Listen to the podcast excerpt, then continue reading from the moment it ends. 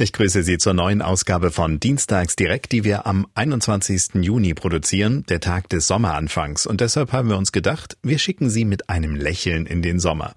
Dazu sprechen wir mit Menschen, deren Job es ist, uns ein Lächeln ins Gesicht zu zaubern. Nennen wir sie der Einfachheit halber Humormacher. Und fragen wir sie, wie das eigentlich geht. Dienstags direkt. Ein Podcast von MDR Sachsen. Mein Name ist Thomas Lopau. Ich sag's mal gleich zu Beginn, mein Humor läuft in erster Linie übers Wort. Keine Überraschung bei einem Radiomann, denke ich. Natürlich schmunzle auch ich über eine witzige Karikatur oder lache über Situationskomik im Film.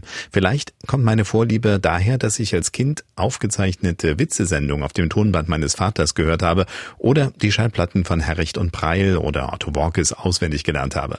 Intelligenter Wortwitz mit doppeltem Boden macht mir jedenfalls Spaß.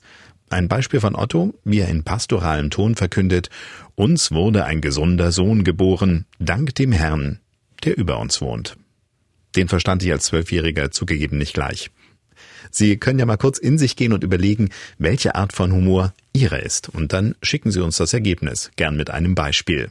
Das geht am besten per E-Mail an dienstagsdirekt@mdr.de. Das ist auch die richtige Adresse für Feedback oder für neue Themenideen. Für diese Ausgabe von Dienstags direkt habe ich wieder eine Menge Menschen getroffen, mehr als ein Dutzend Interviews mit Autoren wie Ralf Husmann, der Stromberg die Worte in den Mund gelegt hat, oder dem Autorenpaar Hans Rath und Edgar Rey, die als Moritz Mattis lustige Erdmännchen-Krimis verzapfen, einem Titanic-Cartoonisten, einem Mediziner, der erforscht, wie Clowns im Klinikalltag helfen, einer Kabarettistin, einem Radiokomödie-Autor und vielen mehr. Diese Interviews finden Sie im hinteren Teil des Podcasts, so etwa nach 90 Minuten. Und damit steigen wir ein in unser Gespräch und ich stelle Ihnen meine Gäste vor. Dirk Henze, Journalistenkollege, der bei uns die lustigen Beiträge hier im Radio macht, Uwe Heilenz von der Abteilung Kabarett und Comedy beim MDR und Eva Ullmann, Humortrainerin, Rednerin und auch Autorin. Sie hat das Deutsche Institut für Humor in Leipzig gegründet. Frau Ullmann, wen bekehrt man zum Humor mit einem Institut? Das klingt natürlich erstmal sehr staatstragend. Ich hatte zum Jahresanfang das Ministerium für Glück, als wir eine Sendung zum Glück gemacht haben. Da hat man eine Glücksministerin, eine selbsternannte. Ist das bei Ihnen auch so, dass Sie sagen, mit Institut mache ich da erstmal eine Tür auf, weil man Institut und Humor im ersten Moment nicht so miteinander verbindet? Ja, genau. Also das Glücksministerium ist ein ähnliches Format wie wir. Ich habe irgendwann einfach mal gefragt, ob man eigentlich ein deutsches Institut für Humor gründen dürfe. Uns hat erstmal keiner Nein gesagt und dann habe ich das einfach gemacht. Wen fragt man da?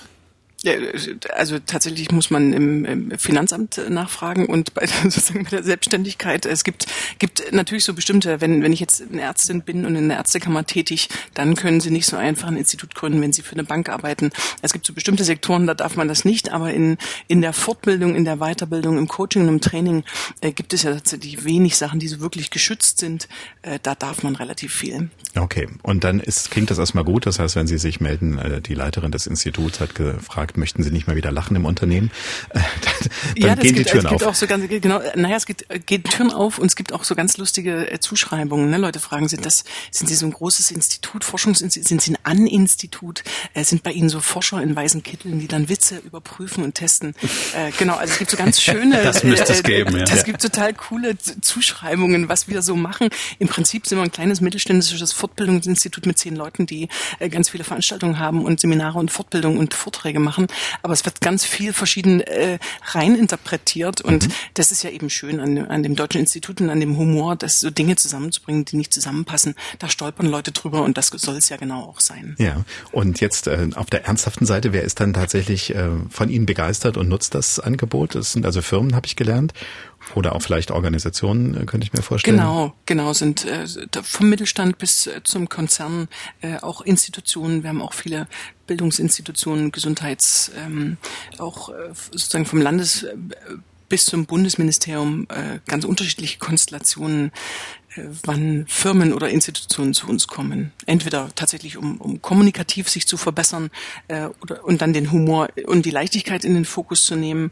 Manchmal sind es auch Einzelpersonen, die in ein Coaching gehen wollen. Meistens dann eben auch Menschen mit irgendeiner Form von Reden im Alltag, dass sie sagen, mein Vortrag darf humorvoller sein. Ne, im Zweifel darf es auch die Arbeitssicherheitsveranstaltung oder die DSGVO-Verordnung, also auch so unbeliebte Themen, in der Organisation. Manchmal begleiten wir aber auch einen gesamten Veränderungsprozess. Also dann bin ich mehrere Jahre in einer Organisation mit einem Team, das dann auch in verschiedenen Trainings ist, quasi von einer Positionierung, von einem neuen Leitbild, wo man sich das mit Humor, mit Leichtigkeit, mit einer gewissen Unterhaltsamkeit möchte man an manchmal auch schwere Themen rangehen. Gut, also ich lerne, Sie sind keine Witzakademie, das wäre dann vielleicht die andere Formulierung, sondern es geht mehr darum, Kommunikation im weitesten Sinne auf eine etwas entspanntere vielleicht Art zu bringen.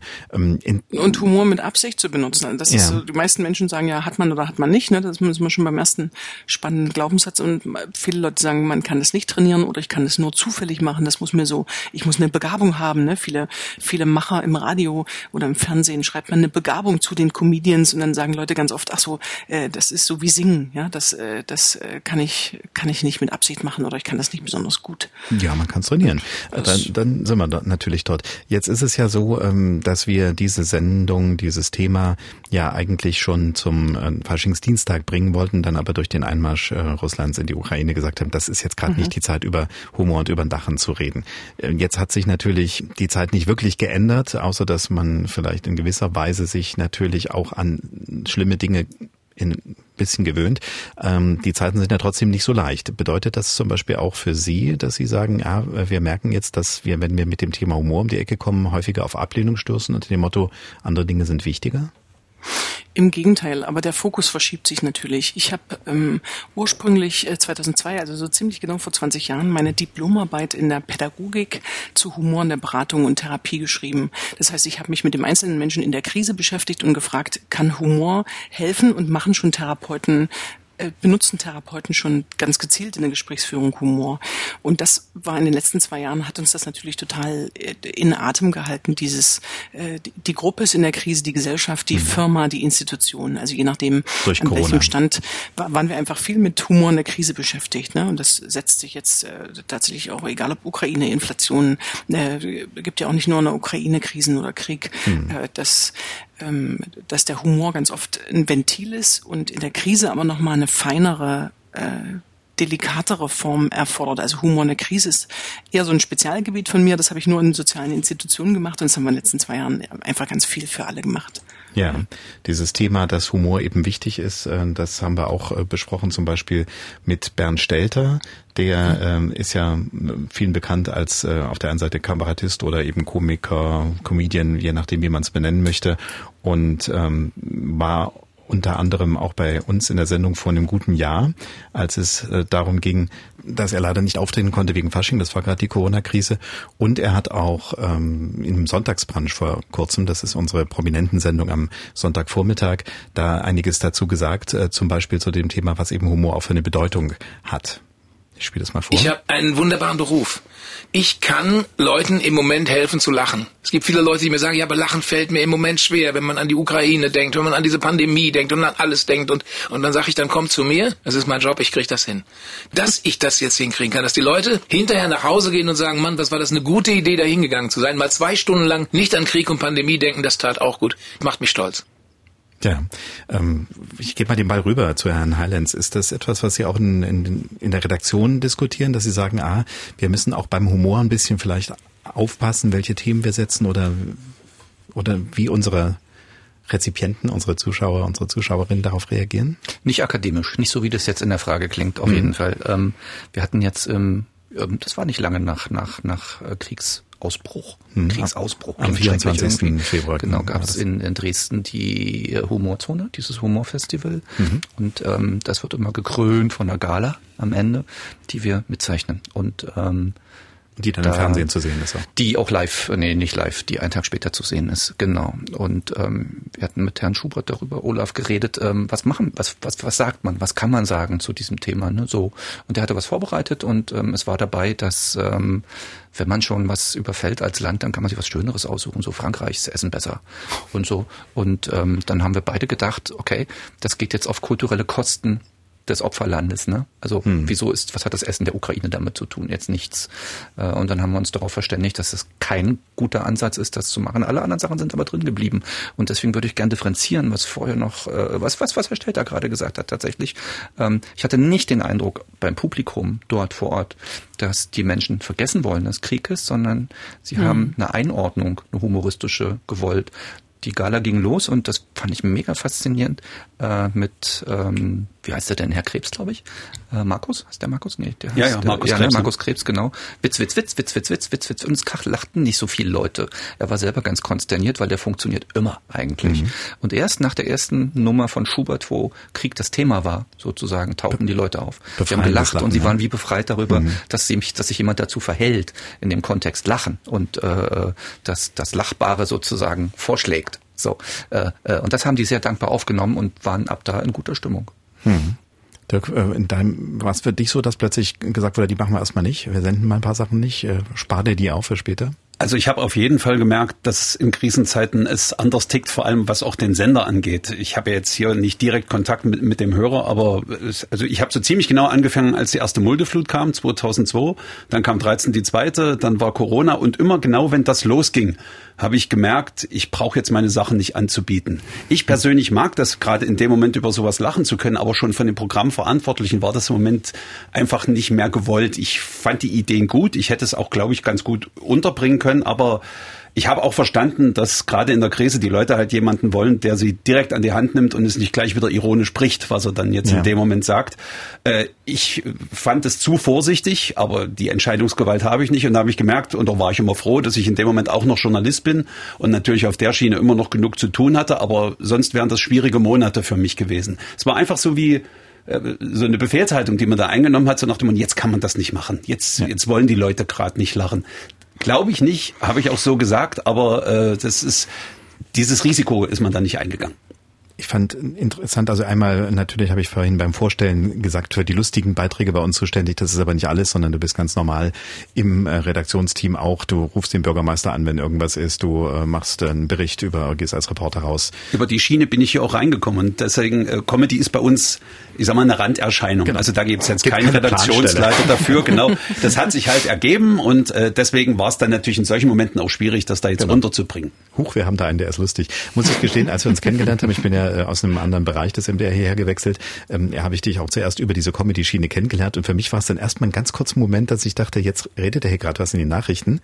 Wann kommt der Gag? Oder wieso kann der in den Nachrichten jetzt? Nein, ach, es ist gar kein Gag. Ach, es ist ja auch die ernsthafte Seite, weil natürlich vieles sich über Stimme, über Duktus und so überträgt, was dann ja auch im normalen Sprechen drin ist. Also deine Stimme ist ja nicht ganz komplett anders, wenn du Comedy machst. Ein bisschen überhöht, ein bisschen verändert, aber nicht so sehr. Ich mag dieses Vorurteil immer gar nicht.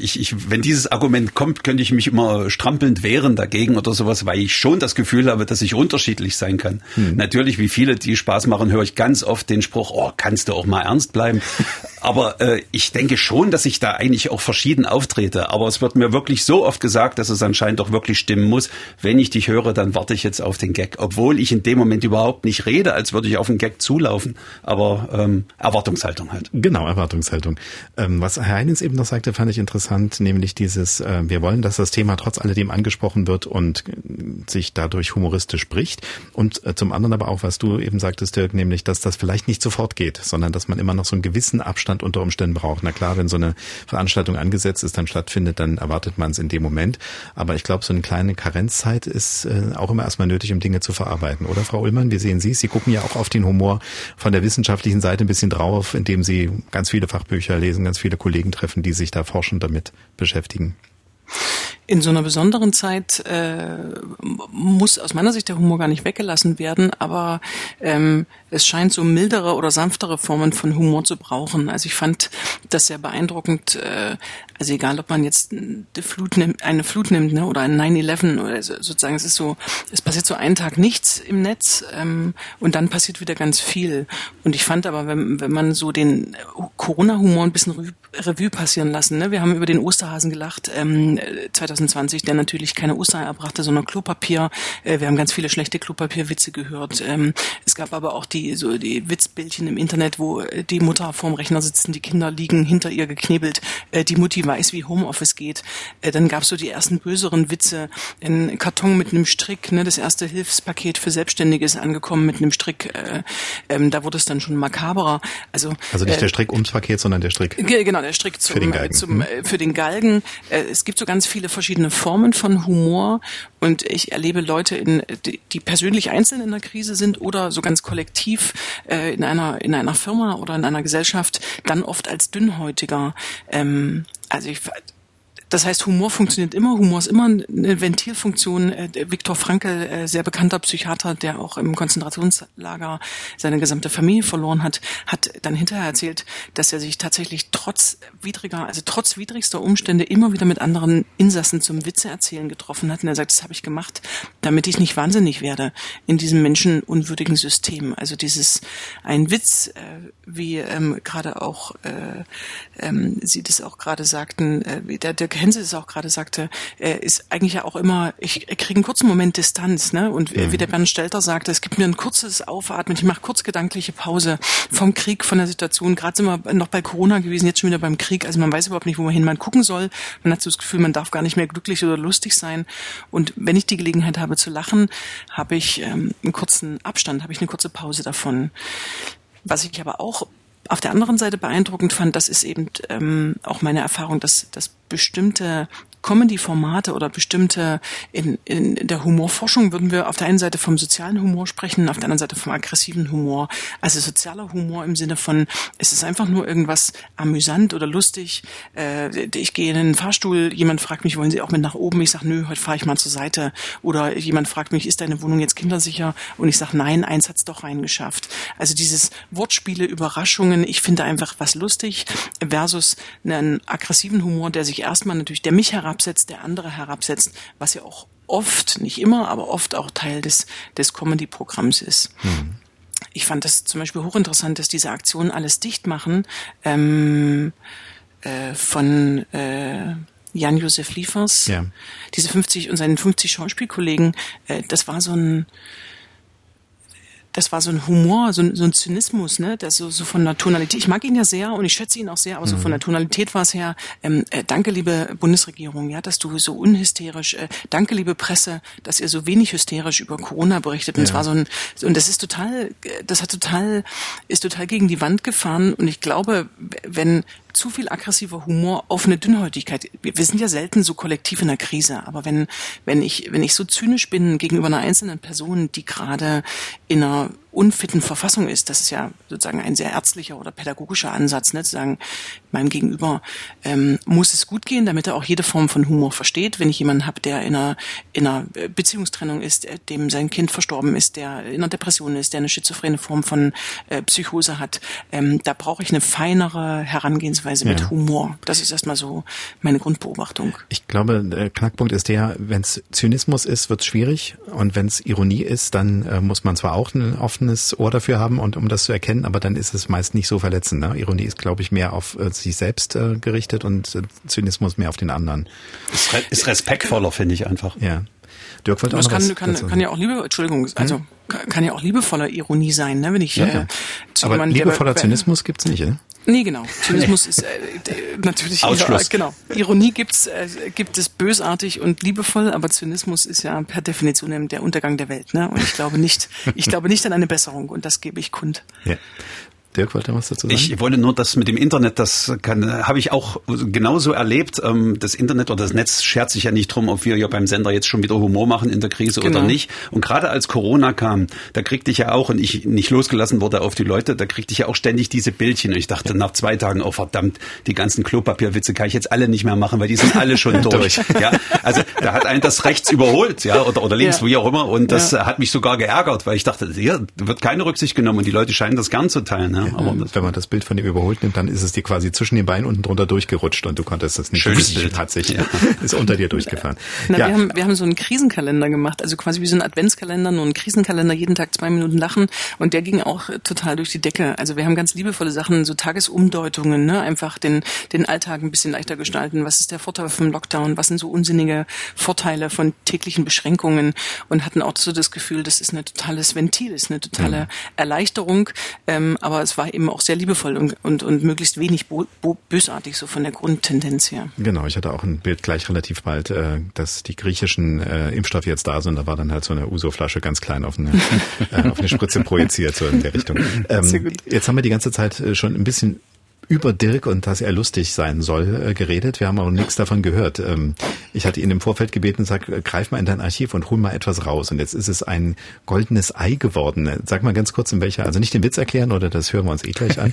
Aber nicht den Witz vorwegnehmen, nicht die Pointe verraten, nicht mit der Pointe anfangen. Es sind ja nur Pointen. Wie muss man sich, also in welchem Umfeld ist das entstanden? Ich bin großer Musikfan, also kleiner Nerd, was sowas angeht, und ich möchte wahnsinnig gerne immer auch bei uns im Radio was zu Geschichten erzählen, und das war jetzt wirklich totaler Nonsens. Ich habe mir einfach Lieder rausgesucht, wo das Wort Ei drin vorkommt, auch wenn es aus einer anderen Sprache kommt, und daraus mir einfach die Geschichte dieses Liedes ausgedacht. Das sind dann die Osterhits geworden. Das war dann rund um Ostern, gab es immer einen Ei-Song sozusagen. Genau so. Und da hören wir uns jetzt einfach mal einen an, der dann schon so 2-3 Jahre auf dem Buckel hat wahrscheinlich, ne? Nehme ich an, oder? Genau, 2 Jahre. Aha. James Bond mochte seine Eier immer gesotten, nie gerührt. Das war ihm wichtig. Allein seine Registriernummer 007 ist nichts weiter als eine schriftliche Frühstücksbestellung. 2 Eier bitte, 7 Minuten gekocht. Um diese, seine Leibspeise, zu schützen, ließ er sich 1995 für seine wohl gefährlichste Mission auf dem Hühnerhof von Tina Turner einschleusen. Der Geheimdienst hatte die schillernde Geflügelzüchterin im Verdacht, Käfighaltung zu betreiben, obwohl auf ihren Eierpappen Bodenhaltung steht. James Bond erkannte schnell, das war nur die Schale des Problems. Er fand den Dotter. Hinter der Fassade der wohltätigen Geschäftsfrau betrieb diese Teufelin ein gackerndes Imperium aus Lug und Trug. Gepanschter Eierlikör, halbleere Nougat-Eier. Ihr gehörte der Bauernmarkt, und als nächstes wollte sie die Weltherrschaft. Dazu fehlte Tina Turner nur das wertvollste Oval aller Zeiten. Sie sang oft davon im Stall. Der Plan war genial. Sie ließ sich vor laufender Kamera von ihrem Günstling Kai Pflaume eine goldene Henne überreichen. Und ab da war es nur noch eine Frage des Futters. Als Tina eines Morgens beim Eierlesen etwas im Stroh blinken sah, glaubte sie sich hysterisch am Ziel. Doch zum Glück hatte James in diesem Moment Stalldienst. Mit einem im Eierbecher versteckten Raketenwerfer stoppte er Tinas Flucht. Nach einem Gerangel im kalten Eischnee betäubte er sie schließlich mit einem Stromschlag aus der Legebatterie. Puh, das war knapp. Tina Turners Karriere war danach beendet, und James bestellte sich 2 Eier, 7 Minuten gekocht. Tja. Reaktionen, ich habe körperliche Reaktionen im Studio gesehen. Frau Ullmann, geht's Ihnen gut? Super, großartig. Ab da war alles nur noch eine Frage des Futters. Ich finde, den Satz kann man direkt mit ins Alltagsgeschäft übernehmen. Es ist alles nur eine Frage des Futters. Wenn irgendjemand nach Preisen fragt, es ist alles nur eine Frage des Futters. Ja, also Copyright, Dirk, wenn das jetzt irgendwo mal zu sehen ist. Und ich futter gerne. Sehr schön. Ja, man soll nicht Witze analysieren, soll man nicht, aber man hat gemerkt, Radio hat halt den Vorteil, dass es eben auch wirklich Kino im Kopf ist, ne? Dass man eben ganz viel über solche Effekte und solche Dinge machen kann. Ist genau meine Wiese. Das habe ich als solches erkannt. Ja, dann lassen wir dich weiter grasen. Es geht um das Geheimnis der Humormacher, und wir haben ja schon uns da so ein bisschen herangetastet. Jetzt sind wir natürlich, ich habe es am Anfang gesagt, nicht nur in unserem eigenen Saft, sondern wir möchten ganz gerne auch wissen, wie stehen Sie zum Humor, wenn Sie uns zuhören? Wer das im Podcast macht, hat natürlich nur die Chance, im Nachhinein was dazu zu sagen. Über unsere E-Mail-Adresse dienstagsdirekt@mdr.de geht das. Wer jetzt live in der Sendung zuhört, kann sich natürlich gleich melden und über die Mailadresse oder auch über das Telefon 0800 637 7272 oder über die sozialen Medien, wo wir auch erreichbar sind. Und was da so passiert ist bisher, das kann uns Monika Werner aus der Dienstagsdirekt-Redaktion zusammenfassen. Sie ist jetzt mit im Studio und weiß was auch schon über den Tag. Wir haben ja auf die Sendung auch schon aufmerksam gemacht, was da vielleicht schon so an Fragen, an Anregungen kam. Hallo Moni. Hallo, und ich fange gleich mal mit einem Kompliment an. Oh Gott, jetzt habe ich gleich einen Frosch. Kann man da gleich einen Witz drüber machen, ja, Dirk? Braucht man einen Quark, Storch, ne? Würde ich mir nie trauen. Doch, so viel gut aussehende Menschen im Studio, da kann man schon mal einen Frosch im Hals haben. Ja, sowas. Ach, schön. Schlagfertigkeit. Mhm. Ja, das ist genau, das hat ja die Sprache verschlagen. Also ich mache jetzt gleich mal der ganzen Runde ein Kompliment. Einer der Fans, Manfred aus Plauen, hat sich sehr über Dirk Henze gefreut, endlich mal mehr über ihn erfahren. Das gebe ich natürlich sofort weiter und ich hoffe, Dirk, du wirst jetzt sofort einen halben Kopf größer, obwohl du ja schon ziemlich groß bist. Das ist ziemlich groß, aber er hat die Farbe... Ich muss mich schon ducken. Er nimmt die Farbe des T-Shirts an, oder? Das ist das rote Licht vom Mikrofon. Also auf jeden Fall leicht. Vielen Dank, auf jeden Fall. Und Diskussionen über Witze auf Kosten anderer gab es im Netz und auch am Telefon. Manja aus Pirna schreibt stellvertretend, das Beste ist, über sich selbst lachen zu können. Türke macht Türkenwitze, Blondine Blondinenwitze, wie Monika Gruber zum Beispiel. Außerdem mag sie die Monika Gruber, weil sie gut beobachtet und die Gesellschaft spiegelt, ist eine von vielen guten Komikern, die hier genannt wurde. Andreas aus Pirna dagegen meint, keine Zensur. Sobald sich einer aufregt, wird der Humor im Keim erstickt. Egal ob Blondinen, Ärzte, Juden, Migranten, AfD. Es scheint inzwischen Leute zu geben, die sich darauf spezialisiert haben, feindliche Aspekte rauszupicken. Ich weiß gar nicht, ob ich das jetzt hier überhaupt alles aufzählen darf. Doch, na klar. Nicht, dass ich da eins dran kriege. Nein. Die Frage ist natürlich, ich überlege gerade, mit wem wir da sprechen, aber vielleicht erst mal Uwe Heilenz, dass man auch da fragt, ja, gibt es also so No-Gos, also wo man sagt, nee, also da, klar, in der Gesellschaft sind viele Dinge diskutiert worden in letzter Zeit. Wir hatten die MeToo-Debatte, wir haben natürlich, möchten wir keine ethnischen Diskussionen auslösen. Natürlich möchten wir niemanden, der mit einem Handicap ist, in irgendeiner Art und Weise da dissen. Das ist logisch. Gibt es irgendwie Veränderungen in letzter Zeit, wo Sie sagen, ja, das spüren wir auch? Absolut, kontinuierlich und immer. Also Humor wird, glaube ich, immer angepasst an gesellschaftliche Umstände oder die Zeit insgesamt. So. Und Humor ist ja Ausdruck des Zeitgeistes am Ende und eng verknüpft mit gesellschaftlichen Entwicklungen. Also ist ja davon gar nicht zu lösen. Und da passiert genau das Gleiche wie sonst in der Gesellschaft dann auch. Ne? Und Dinge, die in der Gesellschaft sich ändern, in der Sprache, im Sprachgebrauch, im Nichtbenutzen von Worten, von Vokabeln, von kulturellen Bedeutungen, Zuschreibungen oder so, das ist im Humor dasselbe. Ja, aber Zensur war das viel jetzt in der Zuschrift. Zensur in dem Sinne, dass jetzt einer kommt, also Sie sind als Abteilungsleiter und jetzt kommt sozusagen der Humorbeauftragte der Intendanz und streicht erstmal alles mit schwarzem Stift durch, was ihm nicht gefällt. Gibt's das auch? Ja, das mache ich vorher schon. Da muss dann keiner mehr irgendwas streichen.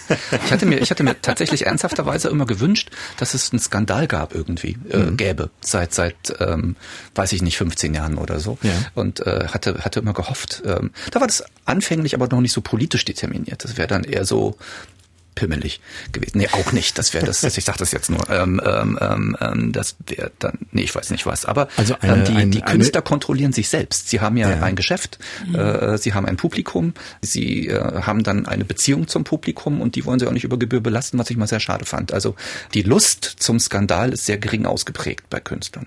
Okay.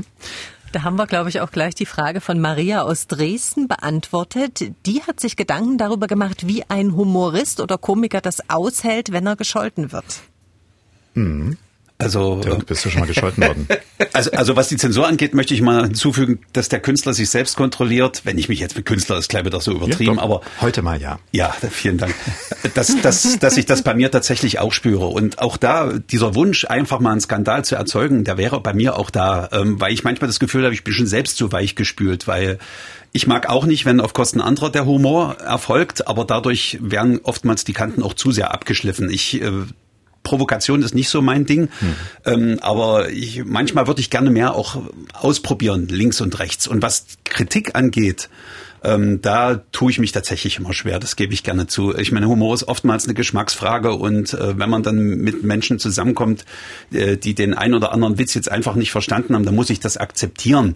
Aber ihn dann zu ändern oder wenn es geht, noch zu erklären, schon in dem vorher, das sind dann immer sehr müßige Gespräche. Die habe ich zum Glück noch nicht oft gehabt, aber die tun mir tatsächlich auch weh. Aber du kannst ja dann fragen, ob sie vielleicht Witz in leichter Sprache haben möchten. Ja, das ist, also ich meine, man wird dann auch erfahrener und nimmt auch nicht mehr alles so wirklich so auf die... Manche Witze funktionieren nicht. Und wenn ich mir manche Stücke von mir von vor 8 Jahren anhöre, sage ich mir auch, den hätte man vielleicht nochmal überarbeiten können. So richtig witzig ist er nicht, aber da ist er dann eben nicht mehr. Ja, also ja. Ich bin schon dünnhäutig, was das angeht, aber ich lasse es auch auf mich zukommen. Also das ist überhaupt kein Problem.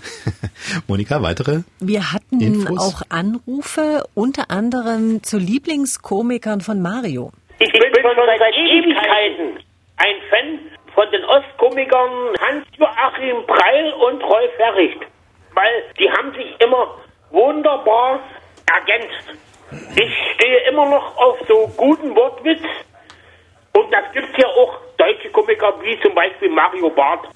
Hab ich das jetzt nur doppelt gehört oder war das so? Das war nur am Anfang. Ich habe mir viel Mühe gegeben, das so hinzukriegen, ja. Dass es lustig ist. Ja, also eigentlich ist die Diskussion bei Mario, was ist schwieriger, wenn jemand alleine Humor macht, wie Mario Barth, oder eben so ein Gespann von Herricht und Preil.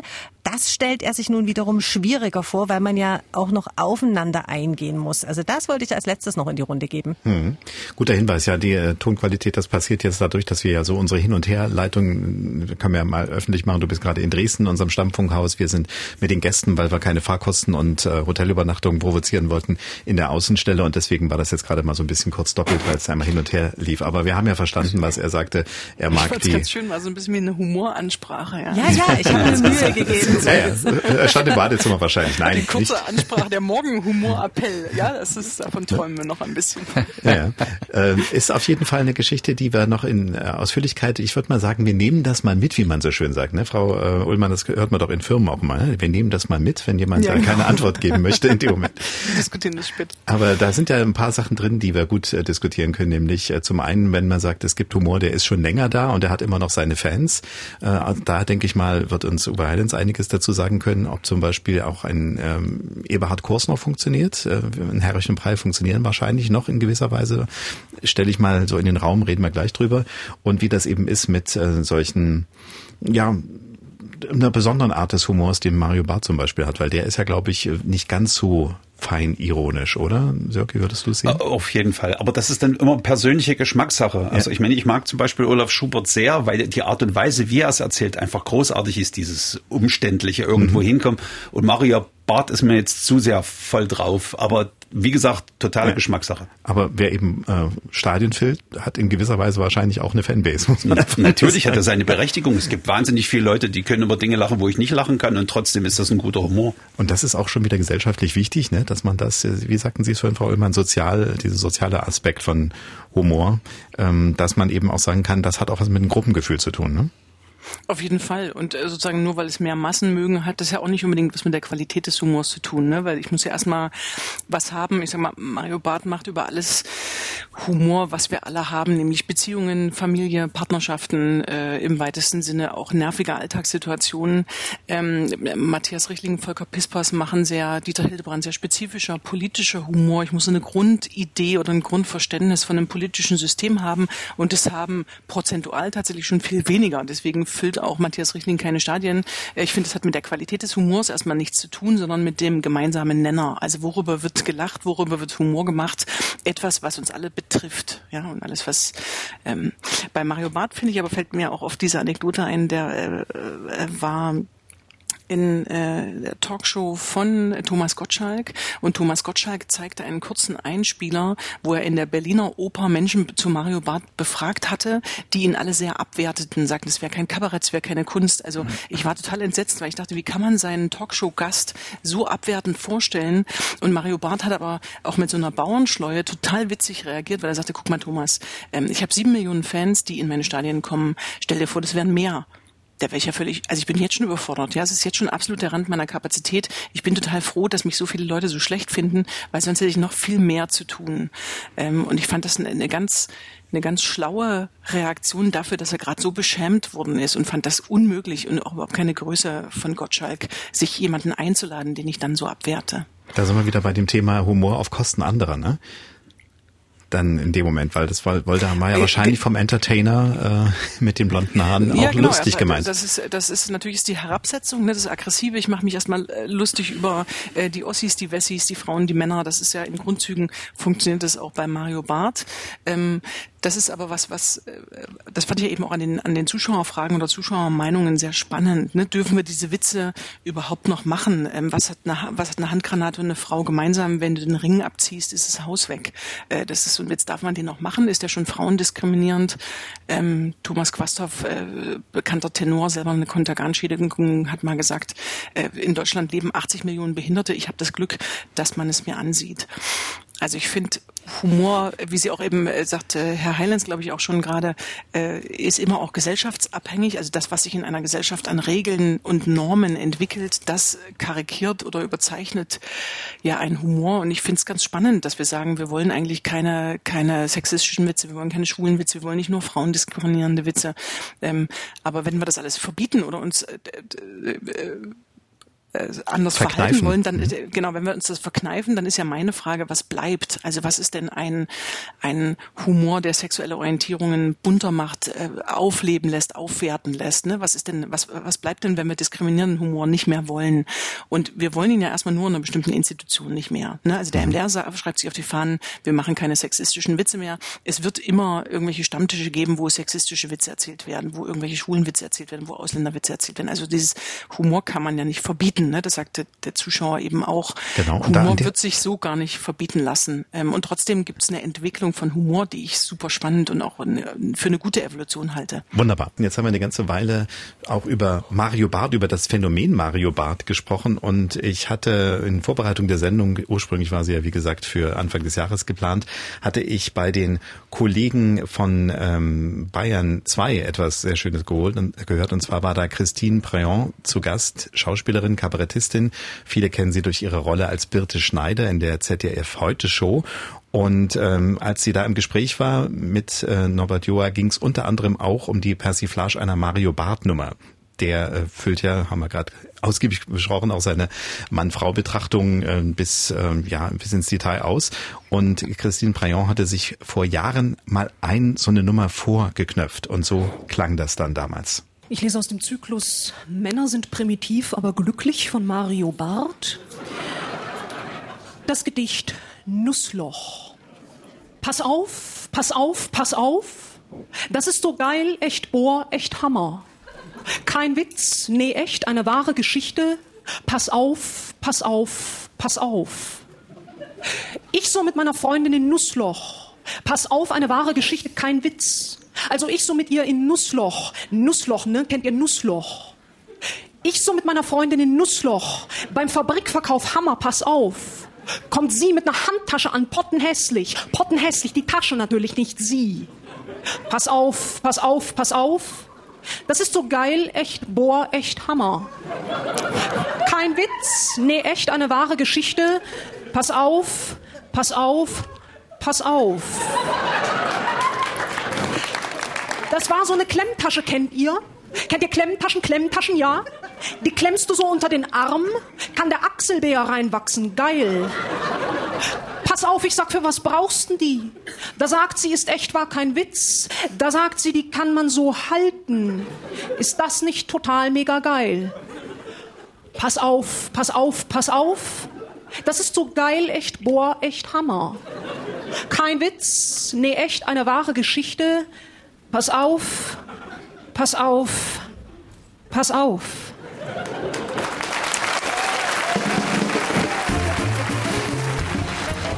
Wir sprechen gleich drüber, warum das funktioniert, aber Christine Préant hat im Interview auch verraten, was sie damit eigentlich bezweckte. Ich habe mir das Wort für Wort abgeschrieben, was er als Nummer gemacht hat. Und dann habe ich daraus diese, wie soll man sagen, Poesie gemacht. Das hier ist jetzt nicht exakt so, wie er es sagt, sondern er sagt das inhaltlich, aber ich habe es nochmal poetisiert quasi. Was mich daran interessiert hat, war das Phänomen. Was treibt so viele Leute dahin und warum ist das ein Bedürfnis? Da werden ja bestimmte Klischees bedient und abgefeiert. Und das ist ja eigentlich eher ein Event. Man geht dahin, um gemeinsam das zu erleben und sich so die Dinge zu bestätigen. Die Welt ist so, wie sie ist. Und ja, Männer sind so und Frauen sind so. Und es soll bitte so bleiben, damit ich nicht auch da noch den Stress habe, mich damit auseinanderzusetzen. Wenn die Welt so aus den Fugen ist, dann möchte man sich doch an irgendwas festhalten können. Deshalb sollen bitte Männer so sein und Frauen so. Und nicht auch das noch alles anders. Ich kann das verstehen. Natürlich muss ich es trotzdem zutiefst kritisieren, weil das ist ganz schlimm, dass wir in einer Welt leben, in der man sich freut, wenn das bestätigt wird und zementiert wird, was alte Rollenbilder und Klischees sind, die man längst weggeschmissen hat oder über Bord geworfen hat oder das zumindest möchte, auch gesellschaftlich, damit es vorangeht und nicht rückwärts. Ja, jetzt haben wir sozusagen auch die Erklärung gleich noch mit dazu bekommen. Das Erste, was ich ganz gerne mit meiner Runde besprechen möchte, mit Frau Illmann, mit Herrn Hallenz und mit Dirk Henze, ist, da ist so eine andere Form, ne? Das ist ja auch noch eine Form von Humor. Wir haben ja gesagt, wir gucken mal ein bisschen, wie die Geheimnisse, wie die Dinge funktionieren. Dass man etwas aus seinem Rahmen hebt, ist ja auch so ein Prinzip, wie Humor funktioniert, oder, Frau Illmann? Auf jeden Fall. Mario Barth ist ja letztens auch, um noch mal ein letztes Mal, sage ich auch nie wieder was von ihm, aus der Deutschen Bahn rausgeflogen, und dann beschwerte er sich bei Facebook oder auf irgendeinem sozialen Medium, dass er jetzt da rausgeflogen sei, und die Deutsche Bahn kommentierte das und postete, in der Deutschen Bahn gilt allerdings Maskenpflicht. Kennste, ne? Also sie nehmen etwas aus seiner Sprache und geben ihm das wieder. Also genau, Humor geht immer aus einem Rahmen raus. Der Osterhase, der Klopapier versteckt, wäre vor 2020 nicht lustig gewesen. Klar. Und vielleicht fragen wir nochmal in der Runde, wie die anderen das sehen mit diesem Rahmenhandlung. Das hat ja letztendlich, Dirk, mit dem Ostereier Golden Eye Ding ist ja genau dasselbe. Du packst es in eine Rahmenhandlung, die nach James Bond klingt, und erzählst dann was von Bodenhaltung. Es ist es kommt ganz, ganz sehr auf die Präsentation einfach an. Also Mario Barth lebt auch durch dieses fast schon epileptische, was er dort auf der Bühne veranstaltet. Und das ist natürlich auch eine Marke. Die Leute erwarten das. Und wenn jemand so atemlos Witze erzählt werden, vorhin über Markus Krebs gesprochen, bei dem kann ich auch, der steht schon auf der Bühne mit dieser Sonnenbrille und diesem Lachen, das hat mich schon angesteckt. Und ich will das gar nicht in dem Moment, aber manche Haltungen, manche Art und Weisen zu erzählen, sprechen mich an. Und man kennt ja viele Leute, die gute Witze parat haben, sie aber einfach nicht erzählen können. Ja. Das Ding zündet nicht. Also so eine Präsentation finde ich immer enorm wichtig. Und hier die andere Verpackung macht es dann schon wieder auf eine andere Art und Weise lustig. Genau, also es gibt so viele Ansätze. Dieses ganz langsam Erzählte, eben was eigentlich epileptisch vorgetragen war, was auch ja war für die schon ein bisschen älter sind, vielleicht die noch sich an Rüdiger Hoffmann erinnern, ne? Der also hallo erstmal, ich weiß nicht, ob Sie es schon wussten, dieses Prinzip, dass man da so einen Rahmen gibt, ne? Ja. Herr Heinz? Jetzt mal minus das Kulturbild, das Frau Praillon anprangert an der Stelle, ist sein Timing natürlich gut für das. Und ich glaube, sein Talent zur Alltagsbeobachtung im bilateralen Kontext einer Beziehung sozusagen ist auch relativ gut ausgeprägt. Und Zollmann hat sie mitgeschrieben, das passt in das Buch. Ja, auf jeden Fall. Ich glaube, dass er da tatsächlich auch, jetzt wieder minus Christine Brauns Kulturkritik, Menschen aus der Seele spricht. Ja, und das ist dann vielleicht in dem Augenblick gar nicht so sehr die Erhärtung eines Rollenbildes, das wir vielleicht nicht mehr so wollen in der Gesellschaft, sondern tatsächlich ein befreiendes aber dir auch. Ja. So. Ohne jetzt auf das konkrete Beispiel, und damit würden wir jetzt Herrn Barth auch sozusagen abhaken und in seine Kiste zurücklegen. Aber dieses Prinzip, dass man sagt, jawohl, zum Beispiel auch Altherrenwitze oder andere Sachen würden ja in eine ähnliche Richtung dann tendieren, dass man sagt, überkommene gesellschaftliche Vorstellungen einfach nur, damit es nicht wehtut, im Witz noch zu bewahren, zu einem Mausoleum zu schaffen dafür, ist wahrscheinlich dann auch nicht der richtige Weg, ne? Das nicht. Und ich glaube, dass das Schaffen von Tabus ja wiederum das Brechen dieser Tabus sozusagen provoziert und damit neue Witze generiert, die leider dann doch wieder in diese Richtung gehen. Also wenn ich ganz viele Dinge nicht mehr sagen sollte oder darüber nicht lachen darf, lache ich privat darüber umso mehr, weil natürlich dann das Spiel mit dem Kitzel schon wieder ganz spannend wird, und dann aber auch für lustige Menschen, die das professionell tun, ne? Für die ist es dann auch eine spannende Angelegenheit, das vorsichtig zum Schiffen, darauf einzugehen, weil es eine technische Herausforderung wird. Es braucht auch diese Ecken und Kanten, finde ich, weil wenn man die einen weg hat, kommen andere hinzu. Also wo sie sich gerade darüber beschwerte, dass das Rollenbild hier so verfestigt wird. Wenn es ein anderes Rollenbild gäbe, wäre das wieder eine wunderbare Zielscheibe darauf. Also alles glatt und alles gerade richtig, das wäre ja für Humor regelrecht tragisch, und selbst da wird es dann wieder einen Ansatz finden. Also ich persönlich, wenn ich es für mich richtig einordne, wenn ich weiß, was ich mache und was exakt ist und was respektvoll gegenüber anderen Menschen ist, finde ich, kann man Humor immer wieder daran entzünden, dass es und das als Anlass dafür nehmen, ohne mich dafür zu schämen. Hat Humor auch, hat es auch mit dem Alter ein bisschen zu tun. Also ich bin an eine Sache eben erinnert worden, als er Heinz sprach, dass ich mich noch dunkel erinnern kann als Kind, als ich irgendwann mal so Aufnahmen, Witzaufnahmen, Fips, Asmussen oder sowas in der Richtung war es, wer da sich auskennt, also die immer so sehr klar in der Sprache zum Teil waren, eben sie hatten dieses schöne Wort, pimmelig war das, glaube ich, ne? Also so, ich kann mich nicht erinnern. Die in die Richtung ging. Da kann ich mich erinnern, dass ich so als pubertierendes Kind irgendwie ein bisschen entsetzt war, als ich so eine Aufnahme gehört habe, die meine Eltern scheinbar gehört haben. Und ich dann gedacht habe, ach mein Gott, so ein platter Humor. Ich habe mich zu dem Zeitpunkt noch über so Witze wie zwei Erbsen laufen durch die Wohnung, sagt die eine, pass auf, da kommt der Treppe, das fand ich damals lustig. Und dann solche anderen Sachen. Alle Kinder schwimmen im Stausee, nur nicht nur Sabine, die kämpft mit der Turbine. Das war also das Niveau, ne? Ja, genau. Kindesalter. Nonsens-Sachen oder solche, genau. Ja, und dann gedacht, mein Gott, die machen sich über solche Sachen, so sexistische Witze quasi lustig. Und dann stellt man irgendwann mal plötzlich fest, vielleicht nicht auf dieselbe plumpe Art, auf eine gewisse Art ändert sich auch Humor im Laufe eines Lebens, eines Alters, einer Sicht auf die Welt wahrscheinlich. Ist das auch sowas, Frau Ullmann, was Sie vielleicht beobachten, dass Lachen auch was mit einer Altersklasse zu tun hat, jetzt unabhängig von gesellschaftlichen Entwicklungen, sondern reine weg von der persönlichen Biografie? Bei Kindern, also, ja. Also erstmal entwickeln Kinder ja Humor, weil sie sozialisiert haben, ne? Sie erleben Eltern und Kita, Fachkräfte und Lehrkräfte, die Humor machen und sie imitieren das und machen das nach. Und das ist so mit 3-4 Jahren erstmal Pipi-Kaka-Humor, natürlich auch ein wichtiger Teil, ne? Da kommen die meisten von uns auch irgendwie glücklicherweise wieder raus. Dann gibt's so diese sprachlichen Witze, das, was sie gerade sagt, ne? Mit den Erbsen oder aus meiner Sicht entwickelt sich dann irgendwann ein Fingerabdruck. Das heißt, ich habe, auch nochmal zu den Humorstilen zurückkommend, ich habe Menschen mit einem sehr liebevollen Humor und ich habe Menschen mit einem aggressiveren Humor. Das heißt, jemand, der einen sehr schwarzen, britischen, zynischen Humor hat, der pflegt den eigentlich auch im Laufe des Lebens, aber es kommt natürlich immer mehr Erfahrung hinzu. Ne? Was bedeutet das, verliebt zu sein, das Herz gebrochen zu haben, einen Job zu haben, einen Job zu verlieren, Freunde zu haben, sich so dieses nervige oder anstrengende in Alltags mit Kindern, die man großzieht. Also dann kommt immer mehr Lebenserfahrung hinzu und das prägt den Humor. Aber aus meiner Sicht verändert sich Humor vom Stil her, also so vom Fingerabdruck her. Wenn ich einen eher liebevollen Humor habe, bleibe ich vom Stil her vielleicht auch eher integrierend vom Humor. Und wenn ich einen aggressiveren Humor habe, bleibe ich dabei. Nur dass so, ne, Sigmund Freud hätte vor 100 Jahren, der hat ja auch schon eine Abhandlung über einen Witz geschrieben, eine ganz interessante, bisschen einseitig, weil er sagt, ein Alkoholiker macht einen Alkoholikerwitz, jemand, der keinen Sex hat, macht sexistische Witze. Also der hätte gesagt, ne, wenn Jürgen Lippe im Alter immer zunehmend mehr Sexwitze macht, hat er wahrscheinlich keinen Geschlechtsverkehr mehr. Das wäre so eine Sigmund Freud-Interpretation, das ist jetzt nicht meine, dass Lebensereignisse dann auch den Humor prägen, aber ein Humorstil schon sehr ähnlich bleibt. Wir hätten natürlich Jürgen von der Lippe einladen können und dann hätten wir ihn fragen können, aber das haben wir in dem Fall jetzt verpasst. Ich mache mir Sorgen um ihn. Ich hatte mal mit einer Ethnologin zu tun, die gesagt hat, nachdem sie Pausens Indianerwitze machte, dass ihrer Meinung nach immer das größtmögliche Tabu in deinem beruflichen Umfeld deinen Witzgegenstand determiniert. Mhm. Und dann habe ich überlegt, warum die Witze abseits des öffentlichen Geschehens in Medienhäusern immer so sexistisch sind. Auch nochmal eine interessante Studie wert. Ja.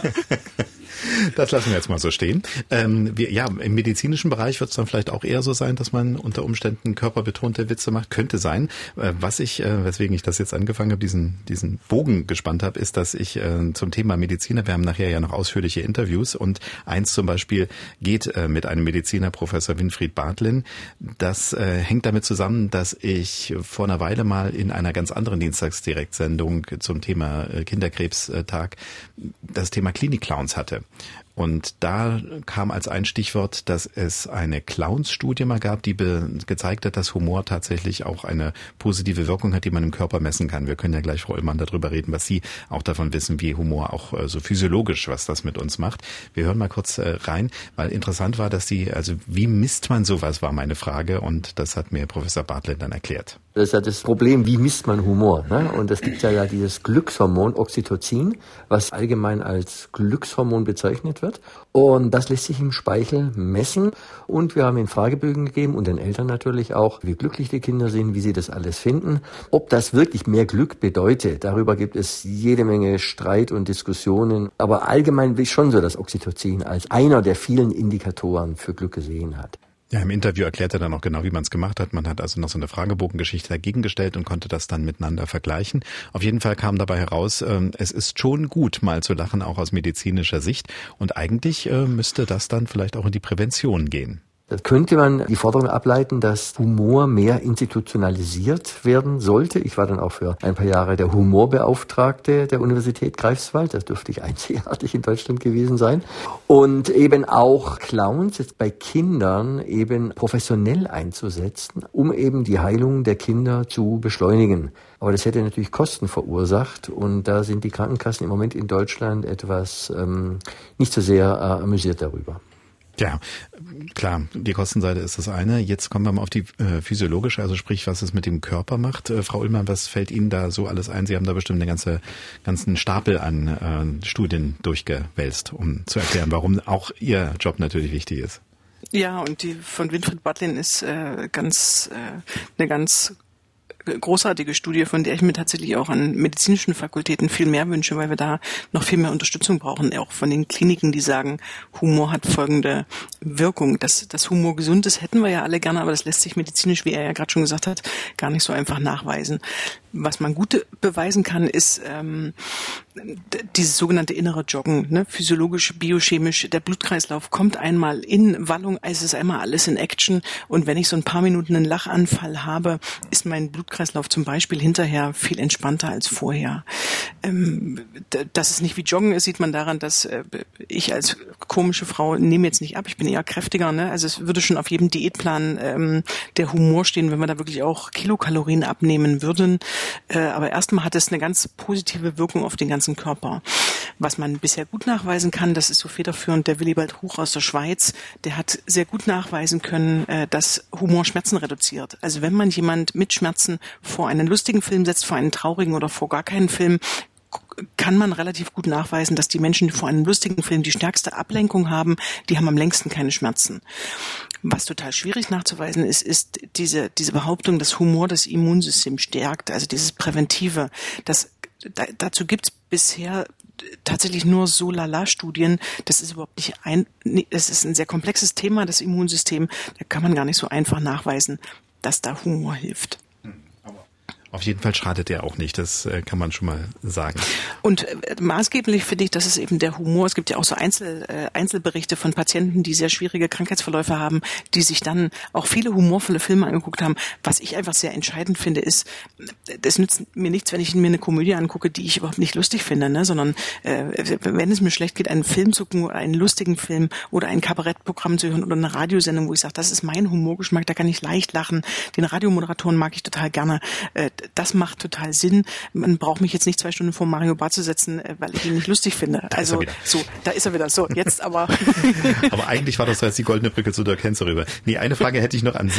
Genau, ich will über Dirk Henze, weil dann geht's mir irgendwie nach 2 Stunden viel besser und ich kann wieder, habe weniger über meine Krankheit nachgedacht. Und das ist so der Effekt der Klinik-Clowns. Ich bin ja auch dafür, dass man so jüngeren Generationen, die so 14, 15, 16-Jährige können ja mit einem Clown vielleicht nichts anfangen. Man könnte eigentlich auch vielleicht lustige Radiomoderatoren oder Komiker oder ja, also diese Idee, dass man in einer Klinik oder bei kranken Menschen für humorvolle Ablenkung sorgen kann, die finde ich erstmal absolut beachtenswert und die darf man noch ernster nehmen. Ja, zum Beispiel, indem man einfach mal die Visite mit dem ganzen Team, mit den wunderbaren Rautenwesten von Olaf Schubert machen lässt. Und wer das denn kennt, der freut sich vielleicht auch schon. Zum Beispiel. Eine Frage hätte ich noch zu diesem Themenkomplex, könnte man sagen, nämlich Lach-Yoga. Wir hatten noch kurz überlegt, laden wir noch jemanden zum Thema Lach-Yoga in die Sendung ein.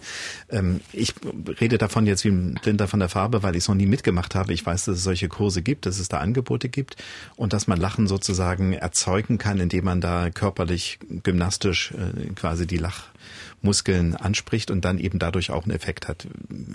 Hatten Sie damit mal zu tun? Sind Sie damit mal konfrontiert worden oder gehen Sie damit vielleicht auch? in die Ecke? Viel. Ich bin immer erstmal ein Fan von Lach-Yoga und sage, bei wem das funktioniert, ist das super. Bei mir funktioniert das überhaupt nicht. Ich brauche immer irgendeinen Grund, um zu lachen. Das macht aber das Lach-Yoga nicht schlechter.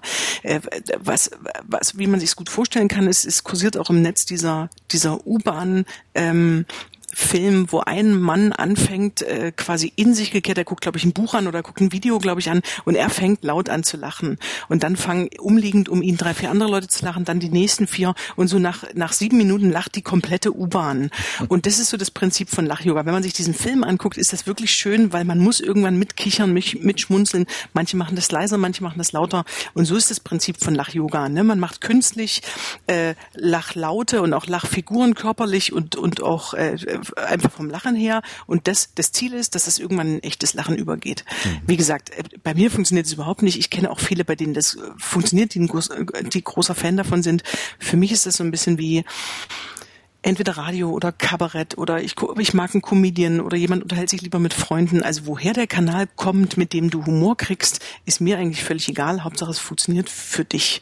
Das ist so meine Empfehlung. Ne? Ja. Also wenn jemand Lach-Yoga ausprobiert, kann ich das immer erstmal nur empfehlen. Ich habe gerade im Gesicht von Uwe Heilenz entweder gesehen, dass er das Video kennt oder aber eben, dass er wirklich in seinem Job gut ist, weil als Abteilungsleiter Kabarett und Comedy lacht er immer am schnellsten, wenn irgendwie das Thema Lachen aufkommt. Also ist eine gewisse Empathie für lustige Dinge auch da, oder? Ich finde Lach-Yoga auch doof. Aber ja, ich auch, aber es war so unglaublich, wie soll ich sagen, diplomatisch formuliert gerade. Es hat mich so erfreut. Und nebenher gingen auch so verschiedene Filme in meinem Kopf ab. Zum Beispiel, als es als Videotheken noch Sinn machten. So, ja. Habe ich immer ins Komödienfach gegriffen und saß dann zu Hause und heulte mir die Seele aus dem Leib vor diesem Film. Ich dachte mal, wer hat das eingeschätzt vorher? Was ist das für eine Scheiße?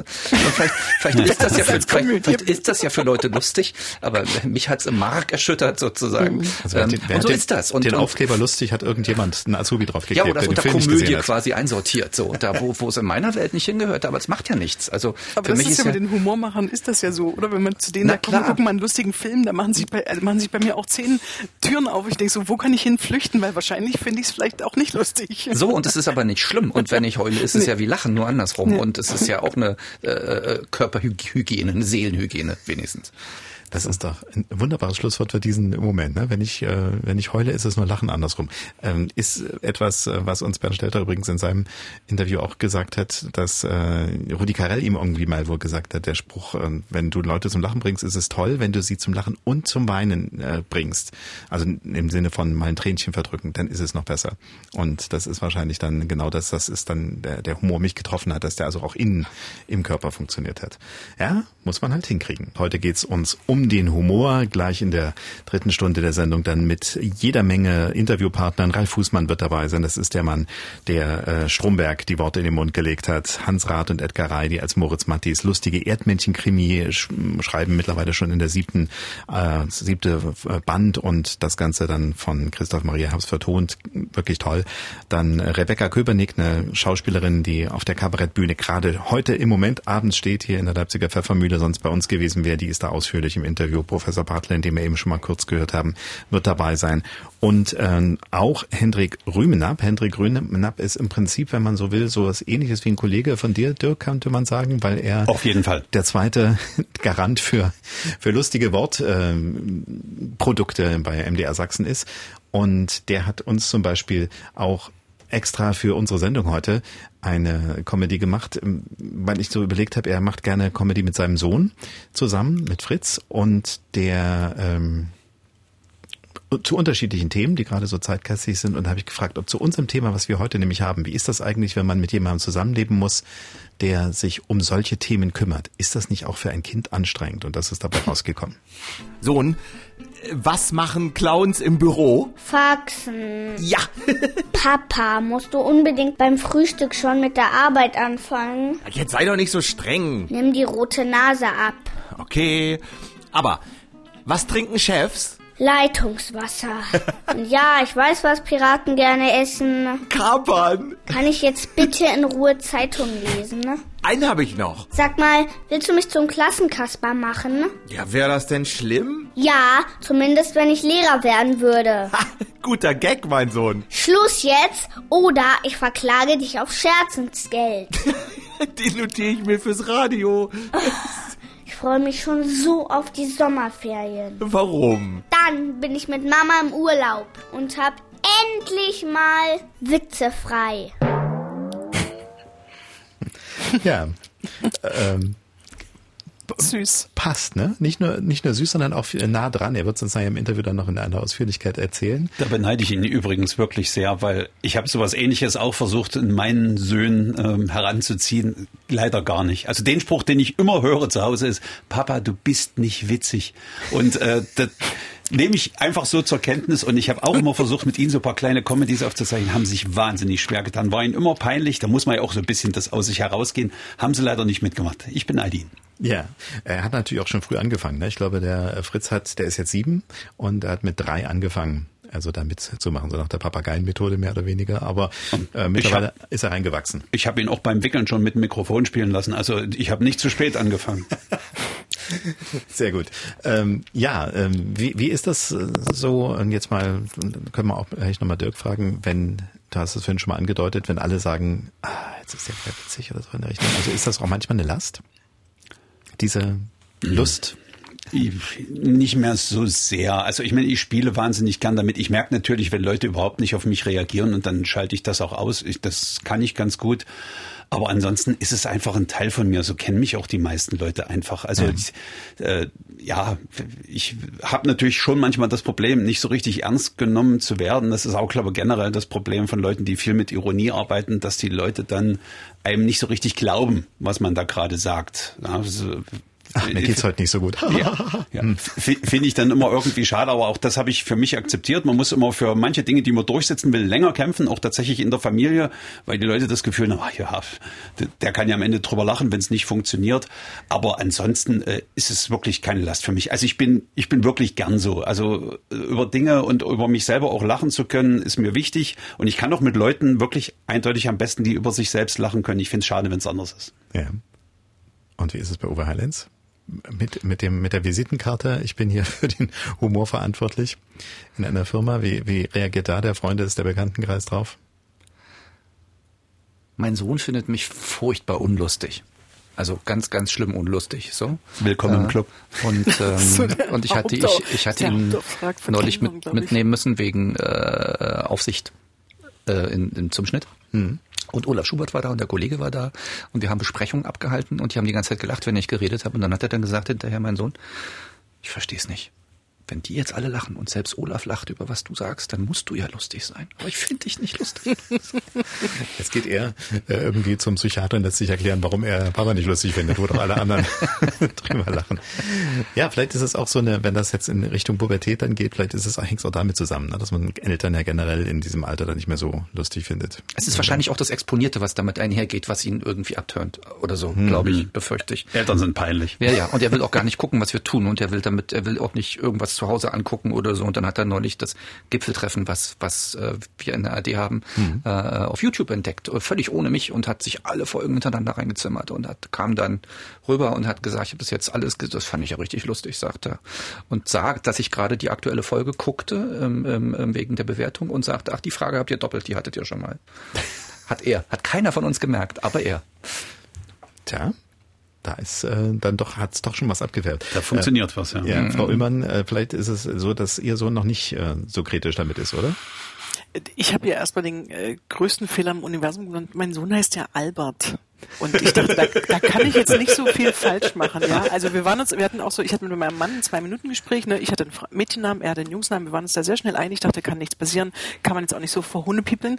Und dann sagten so die ersten 3 Freunde, ach Mensch, die Frau Ullmann, das Humorinstitut und der Albert. Ja, und ich dachte, um Gottes Willen. Das klingt nach verzweifeltem Versuch. Das klingt wirklich auch nach erstem Trauma, ja. Wie kann ich das jetzt umgehen, dass mein Sohn, Das wäre so, als wenn Karl Lauer der Nachbar wäre dann. Ja, also wirklich, ich weiß nicht, warum ich es nicht gesehen habe, aber ich habe es einfach wahrscheinlich was mit Schwangerschaftsdemenz oder ich weiß auch nicht. Ich habe es nicht gesehen und ich leide jetzt still und versuche, dass es kein Trauma wird. Mein Sohn sagt dann immer mal, gehst du jetzt zum Humor, ja, oder gehst du jetzt zum Humortag oder zur Humorgruppe? Macht die Gruppe jetzt Humor? Mhm.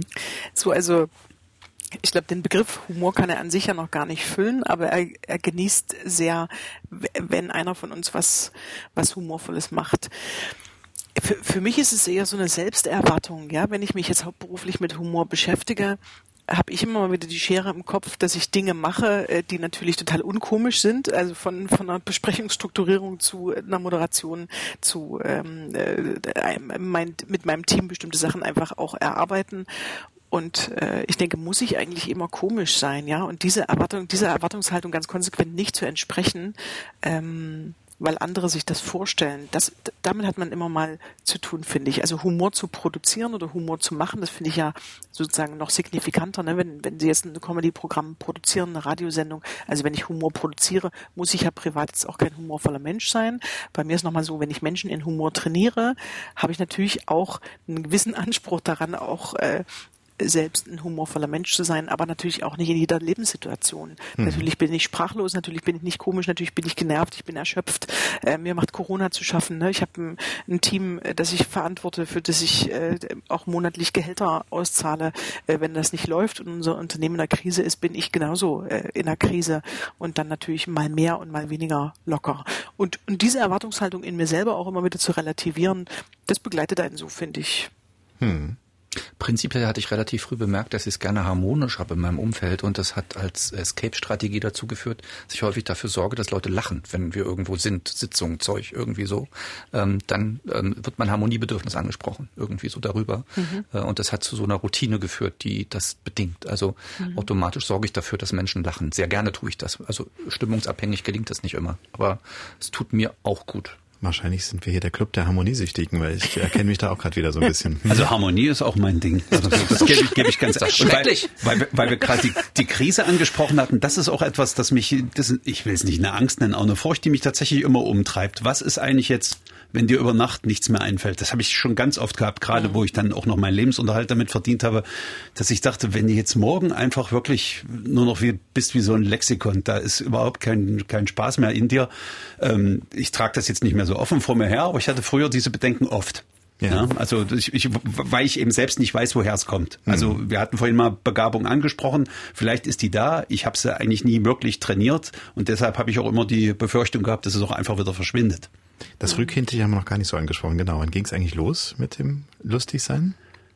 Also ich kann es wirklich nicht so richtig lokalisieren. Also wir hatten im Gymnasium, also erweiterte Oberschule damals noch tatsächlich einen Kabarettkurs, an dem ich nicht teilgenommen habe, weil ich mich da nicht zugehörig fühlte. Heutzutage frage ich mich, was ist denn da los gewesen mit mir? Wiederum hatte ich, als ich 14 war, das war so mein Aha-Erlebnis, wir kamen aus dem Urlaub zurück und hatten einen Autounfall. Mein Vater hatte Sekundenschlaf und wir sind im Straßengraben gelandet. Das ist zum Glück mit Blechstarten abgegangen, war eine große Erleichterung bei mir und ich wollte das irgendwo loswerden. Und WhatsApp und alles gab es ja noch nicht und Telefon hatten wir auch nicht. Und da habe ich meinen Cousinen einen Brief geschrieben, wo ich mit dem kam ich sehr gut klar, wo ich die Situation geschildert habe. Und eine Woche später kam ein Brief zurück, da stand drin, Dirk, wir haben selten so gelacht. Und das bei einem Unfallbericht. Also da habe ich für mich zumindest innerlich gemerkt, wenn ich mich entscheiden muss zwischen Drama und Humor, dann wähle ich halt doch lieber den leichteren Ansatz. Weil es übers Drama kam wahrscheinlich dann. Wahrscheinlich, aber selbst da kann ich das besser für mich erzählen und die Sache auch insgesamt leichter machen. Ja, ich merke, also da ist wahrscheinlich, okay, kann ich gut nachvollziehen. Uwe Heilens war das erste Mal so eine komische Ader entdeckt. Sie kam ja auch mal von einem ehrbaren Beruf darüber in die Abteilung. Ne? Also es ist ja nicht so, dass sie ja da nur Quatsch machen, sondern es sind ja Abteilungsleiter. Ist natürlich ein ehrbarer Beruf, so soll es jetzt nicht ankommen, aber das hier... Das war der Beste. Die einen sagen so, die anderen sagen so, genau. Ich komme nochmal zum Leitungswasser zurück.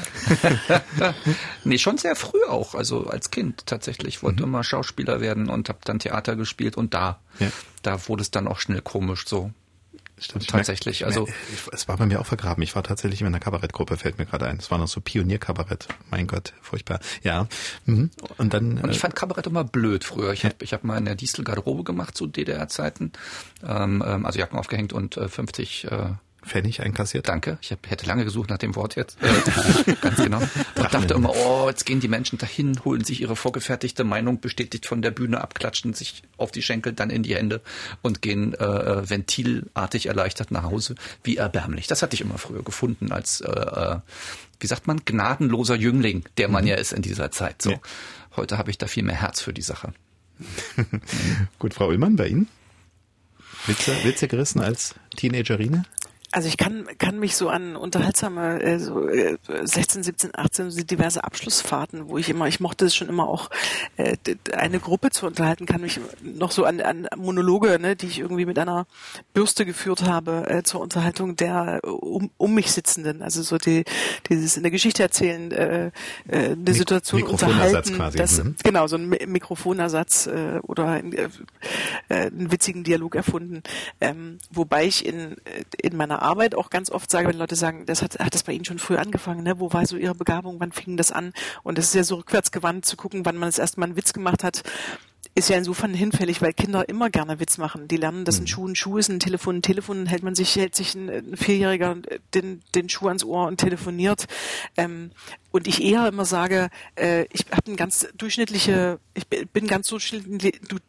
humorvoll gewesen, und das eher ein bisschen zurückhalte, weil die Teilnehmer, oder Teilnehmerinnen, die bei mir sitzen, ja oft so ein ganz großes Gap haben zu Comedians, ne? Die sagen, ich bin halt nicht so witzig wie der Heinze, oder ich bin nicht so witzig wie der Mittermeier, das wird bestimmt bei mir nicht so gut gehen, und deswegen ich in der Rückwärtsschau auch nicht sage, ich hatte eine ganz frühzeitige Begabung, frühkindliche Förderung, Humor ist gefördert worden, sondern eher sage, ich habe eine ganz durchschnittliche Humorbiografie, ja, ich war ähnlich humorvoll wie andere, und das sich zu erhalten und zu entwickeln und zu verbessern, ist oft so das Ziel bei unseren Kunden.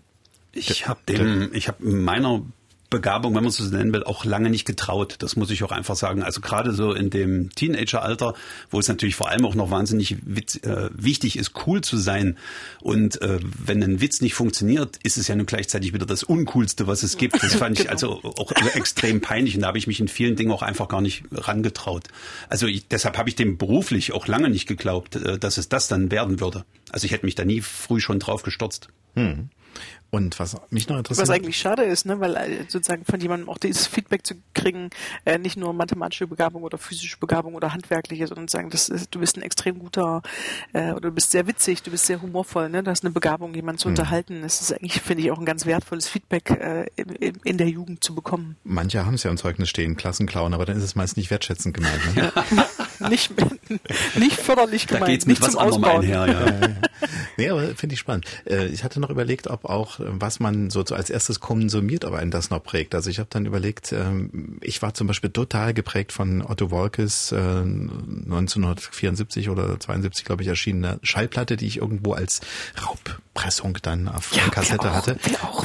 Und habe die dann alle auswendig gelernt. Der Schrankenwärter von Kleinwilferode hatte die Schranken etwas so spät geschlossen, dadurch hat ein Autofahrer etwas Zug bekommen, war so eine Nachrichtensendung, die er gemacht hatte. Oder was ich bis heute feiere, jetzt sind die, was hat er gesagt, die Lottozahlen und die Fußballergebnisse und die Lottozahlen, insgesamt 317. war dann so. Also das waren so Sachen, die sich dann eingeprägt haben, ne? Die kannte ich heute noch. Ich kann die Schallplatte nicht mehr von Seite A bis Seite B durchgängig, aber ich habe 2/3 der Gags wahrscheinlich noch drauf, dass sich sowas da wirklich so einprägt und dass man dann vielleicht für eine bestimmte Art Humor dann auch sehr empfänglich ist. Ich bin fast gestorben beim Otto-Film damals. Ich weiß nicht, wie alt ich war, 16 oder so oder 14. Das ist ja, seid ihr alle da noch, ne? In dem Altenheim, wo es da losgeht. Und so, also ganz normaler Slapstick quasi so, der passte gut. Und tatsächlich, jetzt Achtung, Riesenbrücke, Herricht und Preil. Also war zu meiner Zeit, stand es im Plattenschrank des Papas und ich habe das hoch und runter gehört. Und dieser Rolf Herricht wohnte bei uns im Haus tatsächlich in der paar Etagen drunter. So, und manchmal sah man den dann im Fahrstuhl, ganz schüchterner Mensch. Ja. So, und ich habe damals, weiß ich noch, einen Sketch geschrieben und wollte, dass der sich anguckt. Ich bin mich nie getraut, dahin zu gehen irgendwie so. Aber das ist eben grundsolider, tatsächlicher schwarzer, weißer Clownhumor, der auch Situationen vom Auge entstehen lässt, die brüllkomisch sind. Und das ist zeitlos tatsächlich. Und das Eberhard Kors, weil Sie sagten, es sollen, ist in meiner Welt auch zeitlos. Also Witze vom Timing gut erzählen zu können, minus jetzt das Politische, keine Ahnung, aber der Witz ist immer noch trotzdem genial. Immer der Bruch einer Erwartungshaltung mit größtmöglichem Effekt, so bei Kurs. Das funktioniert. Also Herricht und Preil ist auch für mich zeitlos. Also das funktioniert, das hören tatsächlich auch meine Jungs, das haben die beide gerne gehört, jetzt natürlich auf CDs. Das finde ich wunderbar, und weil wir gerade Eberhard Kors hatten, Dialekte funktionieren für mich zum Anhören unglaublich gut. Das habe ich zum Beispiel leider nicht drauf, Dialekte wirklich gut nachmachen zu können, aber wenn jemand in irgendeiner Art und Weise so breit vor sich hin nuschelt in seinem Dialekt, hat er bei mir schon mal eine Tür offen, ja, der Fuß ist schon in der Tür. Und dann kann der Gag manchmal gar nicht so gut sein, aber allein die Art und Weise, wie es verkauft wird, das finde ich schon ziemlich groß. Herricht und Preil waren das nun wieder gar nicht. Die hatten wieder auf was anderem gefunden, aber das macht's oft. Also gerade Radiokomödie, diese kurzen Schnipsel leben ja oft davon, dass irgendjemand in einem schnottrigen Dialekt daherkommt. Genau. Ich fand ja, Herricht und Preil waren für mich sozusagen die etwas intelligentere oder eben auf Wortwitz basierende Variante von Dick und Doof. Vom Grundprinzip her, ja, also ja. Von Laurel und Hardy, ne? Dass immer der eine ist, der ist eigentlich schlauer, wird aber von dem vermeintlich Blöderen immer wieder dann so in die Kniekehlen getreten. Das finde ich aber Kunst. Also was die zwei da zusammen hingekriegt haben, so aufeinander abgestimmt zu sein, das ist Wahnsinn. Ich würde die zwei würde ich wahnsinnig gern mal fragen, ob das wirklich immer hinhaute oder ob das tatsächlich doch Improvisation war. Das wäre ja noch bewundernswerter.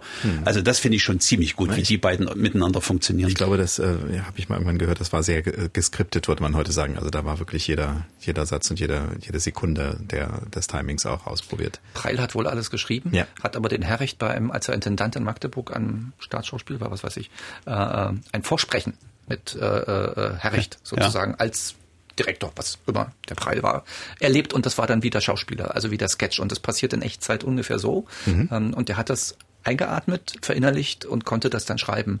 Also das ist, glaube ich, auch eine große Kunst, wenn die realen Figuren so verschmolzen sind mit den Kunstfiguren, dem womit wir bei Olaf Schubert wären, ne? wo das auch irgendwie eins wird. Ja. Und das macht's dann so ganz besonders. Aber wenn sich dann eben auch noch zwei finden, die das zusammen können, fantastisch, das umso seltener, dass sowas funktioniert. Ja. Großartig. Ja. Sehr gut.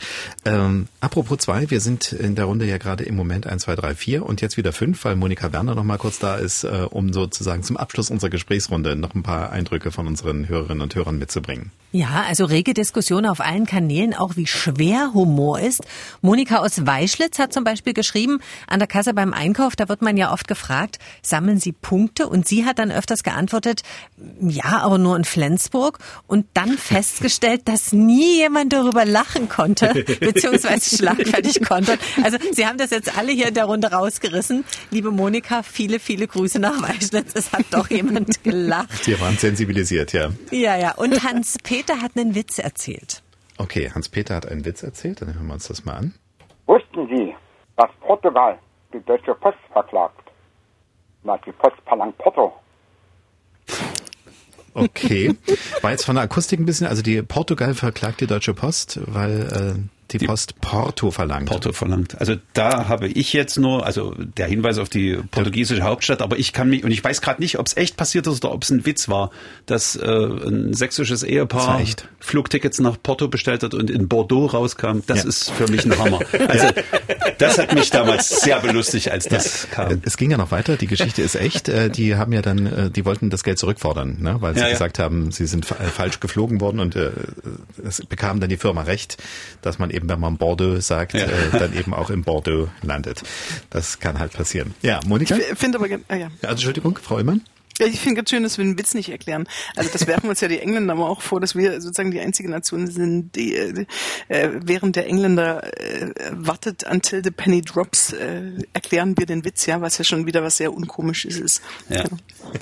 Ich habe hin und her überlegt, ob man das spielen sollte, aber ich finde, wir sollten es, dieses Lob, das habe ich ja vorhin eigentlich nur an Dirk Henze verteilt, aber wir haben da noch jemanden, das habe ich mal aufgezeichnet. Okay.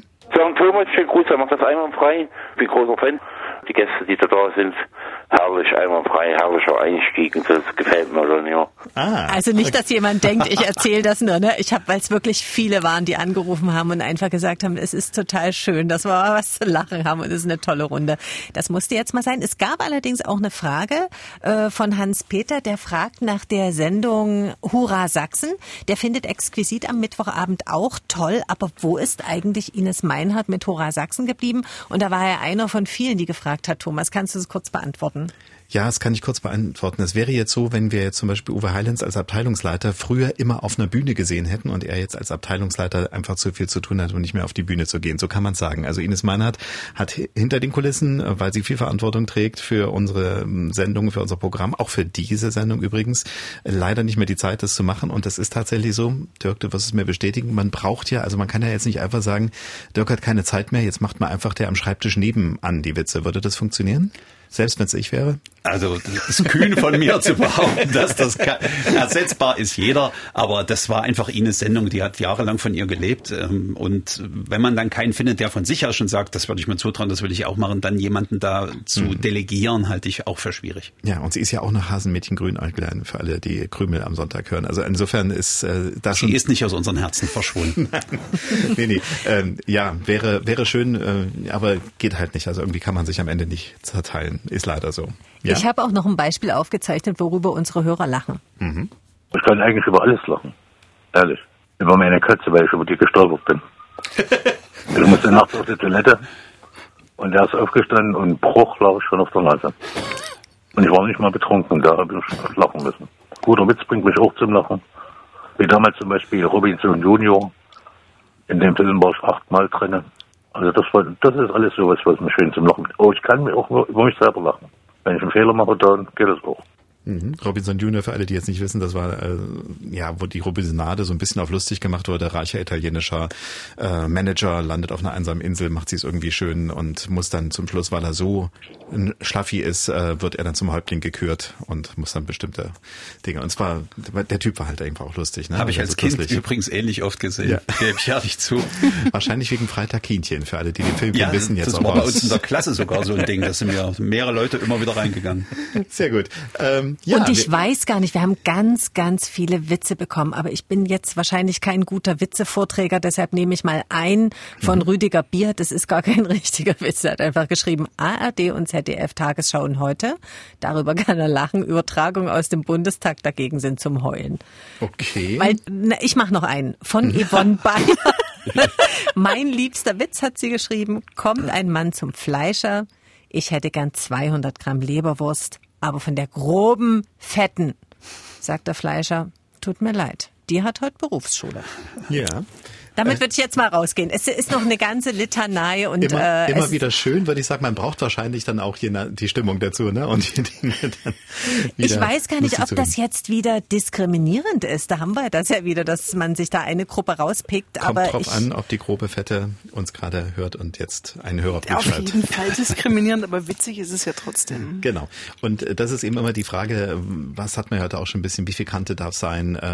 Traue ich mich auch mal vielleicht anzuecken, weil gerade das ist ja eine Art, etwas, was Humor ja auch ein bisschen bewirken soll. Also so ein kleines bisschen, um Dinge auch mal anders anzusprechen vielleicht als sonst. Also unsere Hörer haben viel Spaß, habe ich rausgehört und habe ich auch gelesen und die Witze gingen in alle Richtungen. Wunderbar. Dankeschön, Monika. Dann sage ich schon mal allen, die noch interessante und spannende Leute kennenlernen wollen, die eben für diese Witzigkeit und sowas stehen.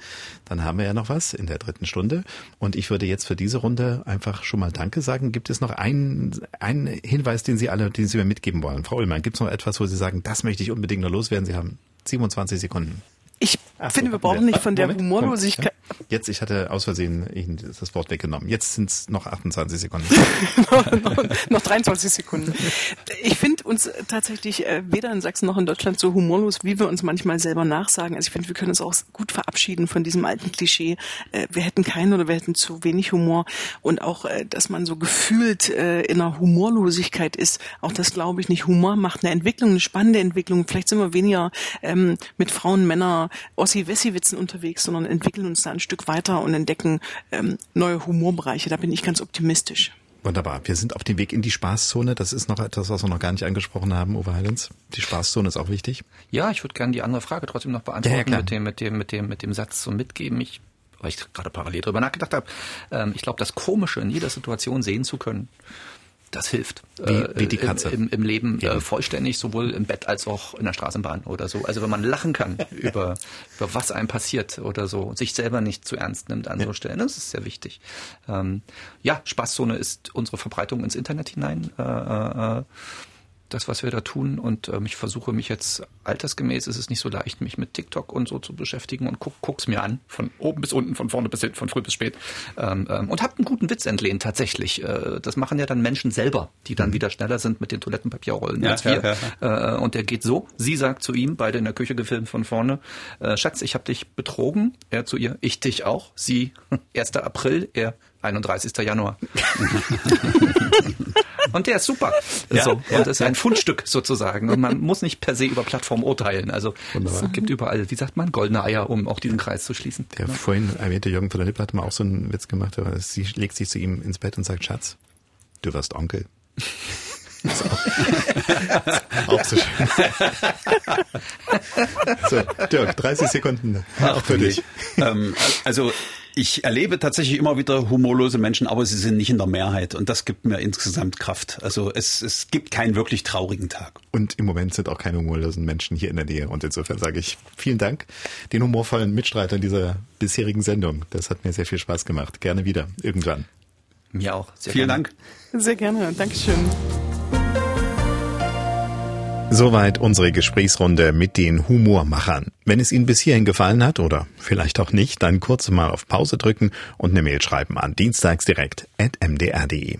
Da nehmen wir auch gerne Anregungen für Themen entgegen. Danach aber bitte unbedingt weiterhören, denn jetzt melden sich noch spannende Menschen zu Wort. Ich habe über Wochen Interviews geführt mit ganz unterschiedlichen Humormachern. Beginnen möchte ich aber mit einem Interview, das ich gar nicht selbst geführt habe. Der Comedian, Sänger und Karnevalist Bernd Stelter, der war vor ein paar Wochen Gast bei uns im Sonntagsbrunch bei meiner Kollegin Katja Henkel. Den Podcast, den können Sie noch abrufen über unsere Internetseite sachsenradio.de, über die ARD Audiothek oder über die Podcast-App, die Sie am liebsten nutzen. Ich empfehle Ihnen den Podcast ohnehin. Jede Woche spannende Promis, entspannt plaudernd. Bernd Stelter war ja vor gut einem Jahr auch bei mir in Dienstags direkt, als es darum ging, dass Fasching wegen der Corona-Pandemie schon zum zweiten Mal ausfiel.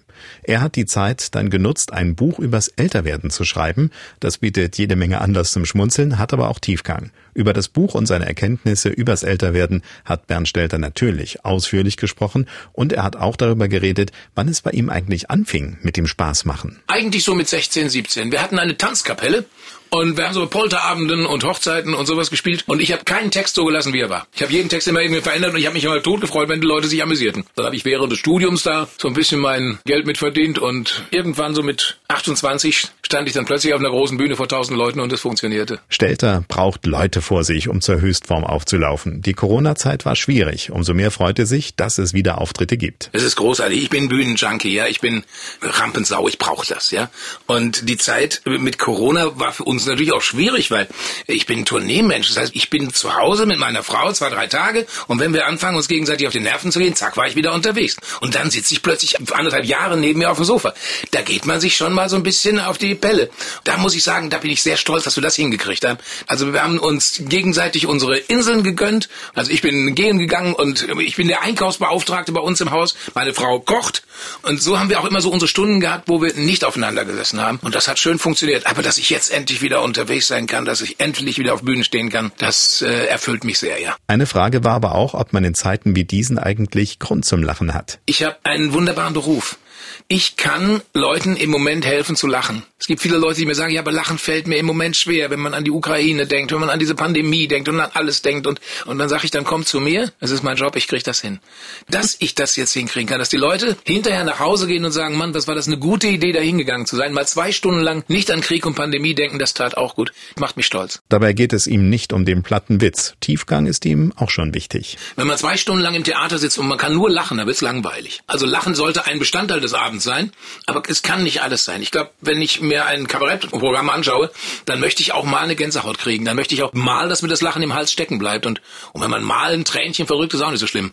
Mein alter Mentor Rudi Carell hat immer gesagt, wenn du den Leuten einen schönen Abend machen willst, bring sie zum Lachen. Wenn du ihnen einen tollen Abend machen willst, dann bringen sie zum Lachen und zum Weinen. Da ist was dran. Rudi Carell ist, da stellt er übrigens auch ein Beispiel dafür, dass die Bühne ein Lebenselixier sein kann. Ich habe 10 Jahre neben ihm gesessen und es war eine großartige Zeit. Und als er irgendwann zu mir sagte, dann Bernd, ich habe eine neue Idee, ich stehe nicht mehr vor der Kamera, ihr seid, was Wortwitz angeht, so vieles besser, da kann ich nicht mehr mithalten. Ich bleibe jetzt hinter der Kamera und ich produziere das. Und dann habe ich gesagt, Rudi, du stirbst. Also ach Blödsinn. Und ein Jahr später war er tot. Also ich glaube, das hätte er nie tun dürfen. Er hätte immer vor der Kamera bleiben müssen. Mein großes Vorbild in der Beziehung ist Dieter Hildebrandt. Dieter Hildebrandt ist im Jahr 2013 im Alter von 86 Jahren gestorben, hätte aber in der Woche drauf noch Auftritte gehabt. Das finde ich großartig. Das ist die schönste Form von Optimismus. Reinhard May hat gesungen, wie ein Baum, den man fällt, eine Ähre im Feld, möchte ich im Stehen sterben. Das hat Dieter Hildebrandt hingekriegt. Soweit Ausschnitte aus dem MDR Sachsen Sonntagsbrunch mit Bernd Stelter. Wie gesagt, der Podcast lohnt sich auf jeden Fall, wie alle Podcasts aus der Reihe. Nun aber, wie angekündigt, die Interviews, die ich für Dienst dienstags direkt geführt habe. Wenn Edgar Rey und Hans Rath sich E-Mails schicken, dann ist beim Lesen zumindest ein Schmunzeln im Spiel. Beide sind zwar solo als Autoren erfolgreich, schreiben aber auch gemeinsam Bücher unter dem Pseudonym Moritz Matthies. Zum Beispiel eine sehr erfolgreiche Reihe, in der Erdmännchen Kriminalfälle aufklären und dabei uns Menschen den Spiegel vorhalten. Gerade erst ist Band 7 als Buch erschienen, Da ist was im Busch. Die lustigen Erdmännchen-Krimis gibt's aber auch als Hörbuch und das neue ist ab 29. Juni zu haben. Dass die beiden Berliner Erfolgsautoren hinter dem Pseudonym Moritz Matthies stecken, das machten sie erst vor einem Jahr öffentlich. Und ich konnte mich mit Edgar Rey und Hans Rath zum gemeinsamen Gespräch verabreden und wollte zuerst mal wissen, ob es denn beim gemeinsamen Spinnen der Geschichten auch so lustig ist, wie es einem beim Lesen oder Hören vorkommt. Auch ich finde den Humor von Hans Rath gar nicht schlecht, ehrlich gesagt. Mit dem kommen wir schon immer relativ weit. Kommt halt aus dem Moment raus. Wenn es lustig ist, dann merkt man es schon. Ich kann das Kompliment nur zurückgeben, aber das Tolle ist, wenn wir zusammen brainstormen und uns beide auskippen vor Lachen, dann wissen wir, wir haben es getroffen. Dann frage ich mal die Frage, die ich mir für den Schluss aufheben wollte zuerst. Kreativität und Rotwein sollen ja manchmal Hand in Hand gehen. Wie ist es bei Ihnen beiden? Kreativität und Rotwein auf jeden Fall, auch gern Weißwein. Und Edgar kocht ganz toll. Er wirft mir immer vor, dass ich nur den Rotwein entkorke und den Weißwein, während er dann kocht, was oftmals stimmt. Also wir ziehen uns einmal im Jahr zurück, um so ein neues Erdmännchenabenteuer zu kreieren. Aber Edgar, vielleicht erzählst du. Du kochst ja auch, da kannst du auch erzählen. Viel mehr habe ich dazu auch nicht zu sagen. Also ja, die Antwort ist ja. Ganz einfach. Sehr gut. Und das mit dem Entkorken ist auch nicht leicht, muss man einfach mal sagen. Danke. Aber wie funktioniert so eine Zusammenarbeit wirklich? Wie muss ich mir das vorstellen? Also eine WG wäre einfach, dann könnte man einfach jeden Abend eine Seite schreiben, aber das ist ja nicht so, ne? Der eigentliche Schreibprozess ist davon entkoppelt, aber im Grunde genommen ist das so. Wir ziehen uns zurück für eine Woche in der Regel. Das ist auf Usedom, und zwar im November, wenn da wirklich keiner ist und man es so neblig ist, dass man nicht mal das Meer sieht, obwohl wir ein Apartment haben, was direkt aufs Meer geht. Dann nach dieser Woche war es bis jetzt immer so, dass wir irgendeine Story mit im Gepäck hatten, die uns so viel Spaß gemacht hat, dass wir gedacht haben, okay, die können wir fertig ausarbeiten und dann loslegen. Wahrscheinlich ist das mit diesem Meer bloß ein Marketing-Gag von denen, die die Wohnung vermieten, weil die wissen, sie kommen immer nur im November. Kann gut sein, das müssen wir mal checken, Edgar. Verdammt. Vielleicht ist es gar nicht da, ja, das kann sein. Und wie geht's aber dann weiter? Also man hat die Idee und bringt die aus Usedom mit und dann hat jeder seine Schreibmaschine in seiner Wohnung und fängt von vorn bis hinten an, oder der erste schreibt den Anfang, der zweite das Ende, oder wie läuft? Genau so, letzteres. Also wir plotten das durch, bis wir sicher sind, dass jedes Kapitel irgendwie steht. Und dann schreibe ich die erste Hälfte und Hans schreibt die zweite. Ich sage immer gerne, ich baue es auf und er reißt es ein. Sehr gut. Jetzt hätte ich noch eine Frage. Warum eigentlich erst ein Pseudonym? Zweiter Teil der Frage, warum dann plötzlich nicht mehr? Also Moritz Matthies fand ich toll. Habe ich gedacht, den Typen muss ich mal kennenlernen. Jetzt lerne ich sie beide kennen. Das ist auch sehr schön. Aber warum erstmal diese Erdmännchen, was ist es eigentlich, eine Septologie im Moment, ne? Es lag an mir, muss man ganz ehrlich sagen. Edgar ist dann ja als Moritz Matthies ab und zu zwischendurch aufgetreten und es waren aber einfach schlicht vertragliche Gründe. Das hat dann damit zu tun, dass natürlich Verlage sagen, jetzt haben wir da den Namen aufgebaut und möchten den jetzt nicht anderswo vermarktet wissen, was auch total verständlich ist. Das hat sich jetzt alles geändert und jetzt können wir damit völlig frei umgehen, was ich toll finde. Der Name ist übrigens dann trotzdem irgendwie private Gründe, nämlich Edgars Sohn heißt Moritz und meiner heißt Matti und daraus haben wir dann Moritz Matthies gebaut. Ah, ich hatte nämlich noch überlegt, ob es irgendwie aus den Namen kann man es ja nicht, Rey, Rath, Edgar, Hans, das kann man ja nicht vermischen und dann irgendwie auf diese Buchstaben kommen. Jetzt erklärt sich's. Wenn wir jetzt mal bei dieser Grundidee bleiben mit den Erdmännchen. Haben Erdmännchen ein besonderes Potenzial, uns den Spiegel vorzuhalten? Sind es deswegen Erdmännchen geworden? Ich vermute. Also sonst würden die nicht so gut funktionieren. Dadurch, dass das irgendwie so gut klappt mit denen, ist es offenbar so, dass wir einen besonderen Zugang zu diesen Tieren haben. Das war unsere Hoffnung von Anfang an, dass nicht nur wir daran Spaß haben würden, sondern auch die Leserinnen und Leser. Und die Großfamilienkonstellation ist ja auch so ein bisschen so ein Sehnsuchtsort. Also das heißt, wenn man an Großfamilie denkt, dann denkt man gleichzeitig, das ist wahnsinnig idyllisch, wenn man mit so vielen Leuten irgendwie zu tun hat und auch ganz viele Leute einem so vertraut sind. Auf der anderen Seite ist es auch wahnsinnig nervig. Und das ist ja genau das Wechselbad der Gefühle, in dem Rey sich dauernd befindet. Wir reden jetzt natürlich ein bisschen über etwas, was unsere Hörerinnen und Hörer wahrscheinlich nicht alle kennen. Ich versuche es mal zusammenzufassen, so als Fan der ersten Stunde. Rey, das ist sozusagen der Erzähler der ganzen Geschichte und der hat um sich rum in seinem Wurf ganz unterschiedliche Typen, ne? Da gibt es den Nerd, der so total technikverliebt ist und ansonsten ein bisschen sozial auffällig, dann gibt es den Macho-Typen, dann gibt es eben noch so ein paar andere dabei und die ersten 6 Teile spielten ja im Zoo, da hatte man dann auch wieder solche Protagonisten. Ist es in der heutigen Empörungswelt vielleicht einfacher, Tiere agieren zu lassen? Also blöde Flamingos, korrupte Gorillas, Nazi-Wildschweine? Das kann man so und so sehen, würde ich mal sagen. Also die Nazi-Wildschweine sind dann schon auch, haben auch schon für Unmut gesorgt bei manchen Leuten. Wir dachten dachten dann auch, das sind ja nur Wildschweine, also insofern. Aber da haben sich Leute darüber aufgeregt, dass dieser Vergleich rückwärts passieren kann. Das hat es ja immer gegeben, dass man Fabeln erzählt hat und dementsprechend haben wir da nichts Neues erfunden, aber wir haben es natürlich versucht, ein bisschen zu modernisieren. Und natürlich haben wir einfach Spaß mit unseren Figuren. Das ist immer die Grundvoraussetzung dafür, dass sowas gelingen kann. Es ist einfach so, dass wir natürlich Dinge komödiantisch erzählen wollen. Und dadurch, dass das immer durch diese Wahrnehmung der Erdmännchen gebrochen ist, auch erzählerisch, hat man automatisch sozusagen ein Scharnier mehr, das irgendwie Komödie ermöglicht, sag ich mal so. Wir haben ja eine Pause gemacht, nachdem wir den 5. abgeschlossen hatten, und zwar eine etwas längere, und hatten dann aber wieder Lust auf die Erdmännchen, haben aber festgestellt, wir wollen mal raus aus dem Zoo. Das ist jetzt einfach eine schöne Abwechslung für uns gewesen, das wird aber auch wieder ganz, ganz anders, das können wir jetzt schon versprechen. Also das heißt, der 8., der jetzt gerade im Entstehen ist, der ist dann nochmal wieder anders. Und das ist ja auch das Schöne, dass man mit diesen Erdmännchen so ziemlich alles anstellen kann, was man sich vorstellen kann. Da ist noch einiges an Luft nach oben und wir werden auch wieder raus aus dem Wald gehen. Vielleicht landen wir auch mal wieder im Zoo, wer weiß. Das heißt also, ein 8. Teil ist schon mal angekündigt, das wissen wir jetzt. Nach oben keine Grenzen oder ist dann bei 12 Schluss? Wir hatten vermutet, dass wir nach dem 5. eigentlich gedacht haben würden, das sei auserzählt. Und diese, ich sag mal, politische Dimension, die da jetzt eingezogen ist in den Bänden 6 und 7, das kam nicht von ungefähr, sondern wir haben gedacht, die Situation in diesem unserem Lande ist so, dass man vielleicht ganz gut tut, wenn man ein paar Leute mal daran erinnert, was Demokratie für eine schöne Sache sein kann. Das hat uns dann gezeigt, dass wir doch wieder Lust haben, da weiterzumachen. Eigentlich wollten wir mit den Erdmännchen gar nicht weitermachen, aber irgendwie drängten die sich dann wieder auf. Die haben uns eigentlich mitgezogen, so könnte man sagen. Ich wollte eigentlich fragen, ob Humor leichter oder schwerer zu erzeugen ist als Tiefgang. Das war so die Idee. Jetzt habe ich gerade gehört, es gibt Humor mit Tiefgang, ne? Klang zumindest so ein bisschen an. Naja, ich glaube, guter Humor, der öffnet ja immer irgendwo noch ein Türchen extra. Wir versuchen immer, das so im Vorbeigehen zu erzählen. Ich sage immer, wir verstecken Ostereier in den Texten. Die muss man nicht finden, aber wenn man die findet, merkt man, oh, da ist noch so eine Ebene drunter, hoffentlich. Wenn nicht, ist auch nicht schlimm, dann kann man es trotzdem lesen und seinen Spaß haben, hoffentlich. Da sind wir schon bei den Humorrezepten. Haben Sie noch mehr? Also vielleicht ist es ja tatsächlich so ein universelles Gerüst, wie Humor funktioniert. Ich glaube, dass Humor sich permanent weiterentwickelt, sieht man auch. Also wenn man sich heute so Komödien aus den 80ern oder so anguckt, erinnere ich mich noch daran, dass es da welche gibt, bei denen habe ich mich wirklich totgelacht. Die gucke ich mir heute an und denke, oh, das ist echt nicht mehr witzig. Ist mir genauso, ja. Ja, stimmt. Da ist ein bisschen Fremdschämen jetzt dabei, wenn man so einen alten Film wieder hat. Genau. Und wenn wir jetzt noch die filmische Umsetzung uns anschauen, würden wir eines Tages mal die Erdmännchen im Kino sehen? Wir waren ganz kurz davor. Das war eine sehr große deutsche Produktionsfirma, sagt yes. Wir haben sich dann im letzten Moment dann doch dagegen entschieden, was damit zu tun hat. Natürlich, dass aktuell das Kino schwierig ist. Es ist ein schwieriger Markt. Man braucht ja dann immer auch das sogenannte Momentum. Und wenn man sowas anpackt wie die Erdmännchen und will daraus einen schönen Animationsfilm zum Beispiel machen, was sich anbietet, dann geht das natürlich irgendwie in Bereiche, die deutlich höher sind als der übliche deutsche Kinofilm.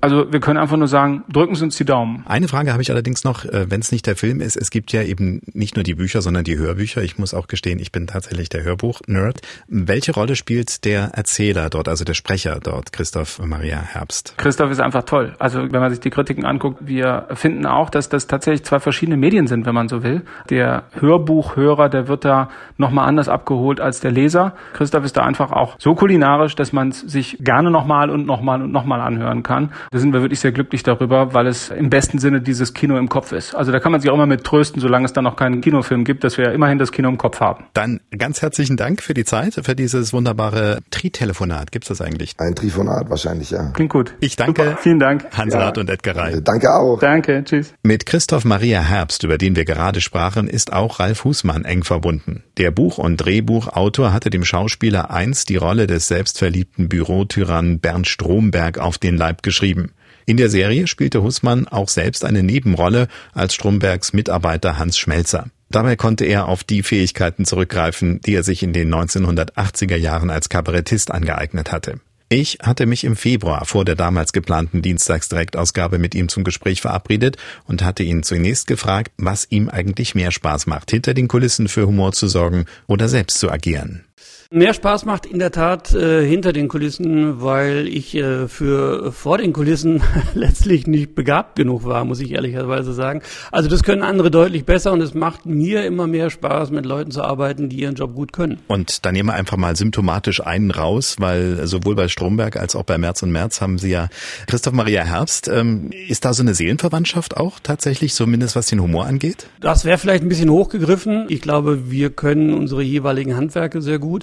Das hat sich bewährt, dass man mit Leuten arbeitet, die natürlich so den eigenen Humor teilen. Aber jetzt von Seelenverwandtschaft da zu sprechen, wäre mir ein Ticken zu esoterisch und auch zu viel. Ich glaube, es geht darum, dass man, wenn man miteinander arbeitet, sehr genau weiß, was der andere kann, was der andere gut kann, was der andere weniger gut kann und darauf hinarbeitet. Wie könnte man denn dieses Handwerk beschreiben? Also mir fällt auf, dass da ziemlich viel an Schlagfertigkeit auch drin ist. Ist das schon das Geheimnis dieses speziellen Humors? Das hat ja mit Schlagfertigkeit gar nichts zu tun. Also ich schreibe sozusagen die Texte, Christoph lernt sie und dann hat es eher was mit Timing zu tun als mit Schlagfertigkeit. Also ich glaube, es geht halt dann am Ende darum, dass man sehr genau weiß, was der andere wie sagt. Also ich habe beim Schreiben im Kopf, wie Bjarne redet oder wie Christoph redet oder wie eine Anke Engelke redet oder wer auch immer gerade sozusagen meine Texte aufsagt. Und ich versuche da einigermaßen den Ton zu treffen und zu gucken, wo ist sozusagen der Punkt, wo diese spezielle Person am lustigsten sein kann. So. Und deswegen versuche ich auch so früh wie möglich in den Casting-Prozess zu kommen, damit ich sehr genau weiß, für wen ich arbeite. Ich bin deshalb drauf gekommen, weil ich mal so bei der Netzrecherche ein gemeinsames Interview gesehen habe. Und da habe ich so gedacht, dieses Thema Schlagfertigkeit ist bei beiden schon irgendwie da. Ne? Zumindest kam es mir so vor. Ja, das stimmt. In solchen Interviewsituationen ist das so. Aber in der gemeinsamen Arbeit hat das eigentlich nichts mit Schlagfertigkeit zu tun, sondern damit, dass man sehr genau weiß, wo der andere sozusagen die Punkte setzt oder wo er am lustigsten ist oder sie.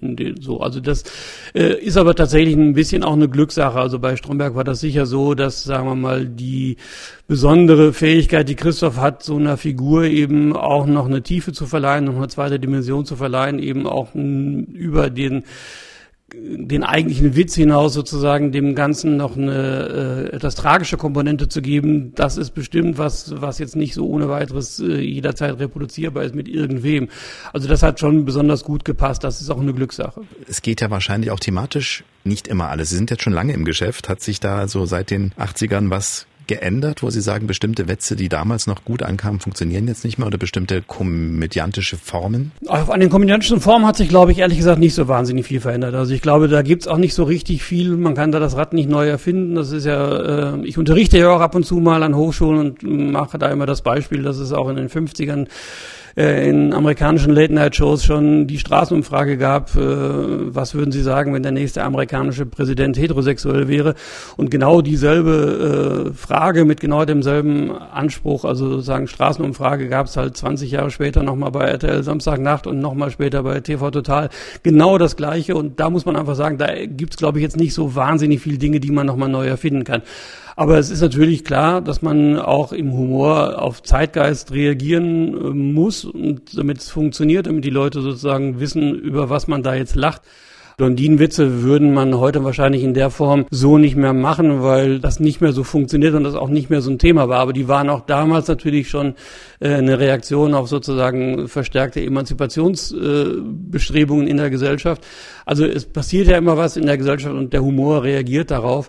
Aber ich glaube, dass sich an den Mechanismen, wie das funktioniert, erstmal in den letzten 200 Jahren nicht so wahnsinnig viel geändert hat. Wenn man an Stromberg denkt, das ist jetzt nicht der Blondinenwitz, sondern aber eben die Respektlosigkeit im Job. Das ist noch ein Thema, wo Sie sagen, das funktioniert noch in der Zeit. Wir wollen es eigentlich auch ganz anders haben, aber die Strombergs laufen halt noch rum.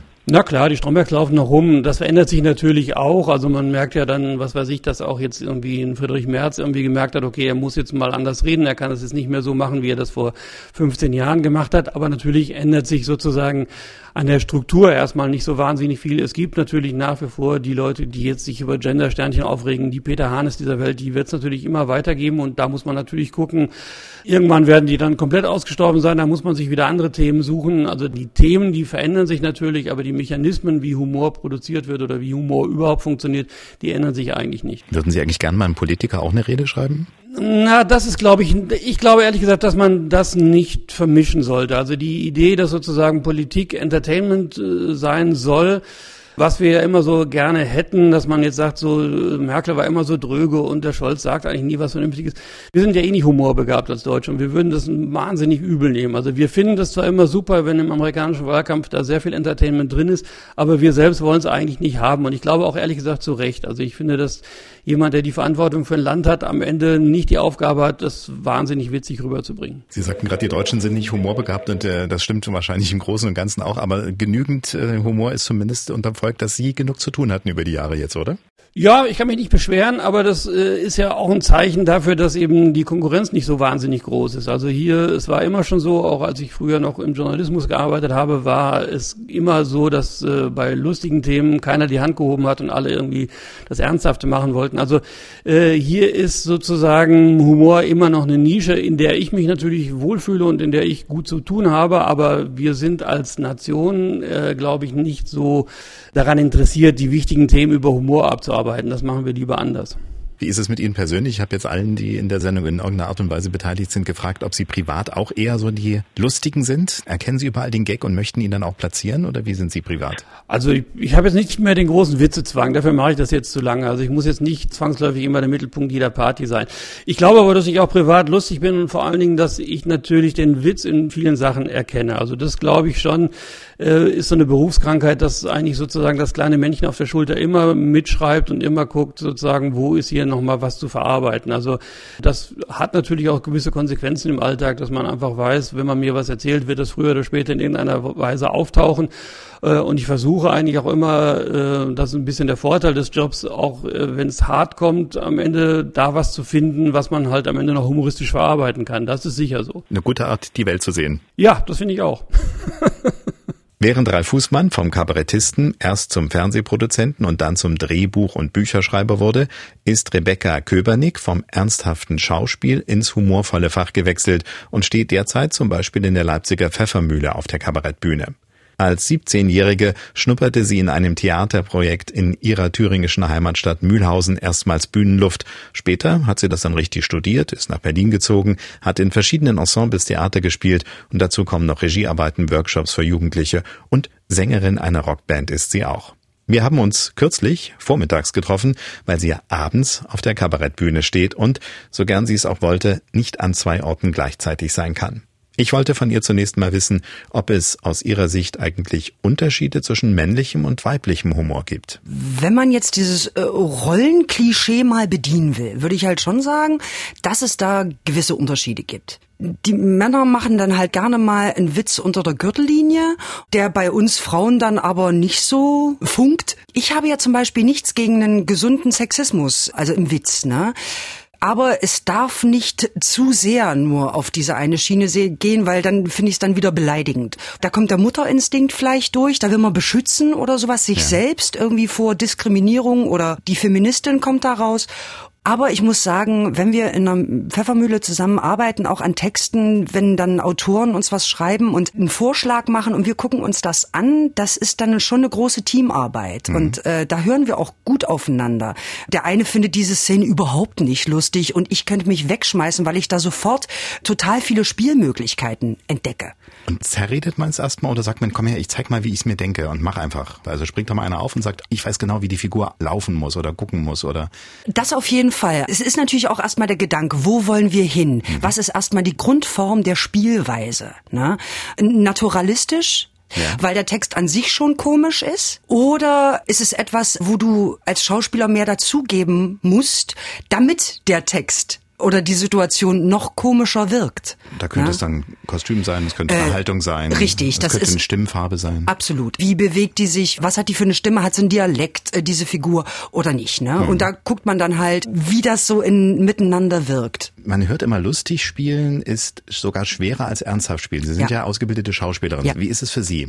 Was fällt Ihnen leichter? Eher mal so auf die Pointe hinzuarbeiten oder eher zu sagen, nee, jetzt muss ich meine Emotionen mit anderen Mitteln zeigen? Also es ist meiner Meinung nach etwas schwieriger, komisch zu sein auf der Bühne. Aber wenn man ein Talent dazu hat, fällt es einem nicht schwer. Sagen wir mal so. Ich habe es sehr geliebt, auch ernsthafte Rollen zu spielen. In Berlin im Hexenkessel, da war es toll, da irgendwie den Shakespeare zu spielen. Die Grande Dame bei Was ihr wollt, das war schön, ne? Das hatte sehr... Aber ich war dann auch froh, als ich dann hinter die Bühne gegangen bin, habe mich umgezogen und war in der nächsten Szene dann halt die lustige Magd. Ne? Also das macht auch Spaß, genau diese Wechsel zu haben, ne? Ich habe zum ersten Mal einen sehr komischen Film gesehen, im Kino noch in den 90er Jahren. Und da habe ich zum ersten Mal Jim Carrey gesehen, ja, in Ace Ventura. Der so sehr viel mit Mimik und absolut, Übertreibung macht. Absolut furchtbar übertrieben und ja, so. Habe mich aber weggeschmissen, weil ich das so in der Art, seit ich sag mal Jerry Lewis nicht mehr gesehen hatte.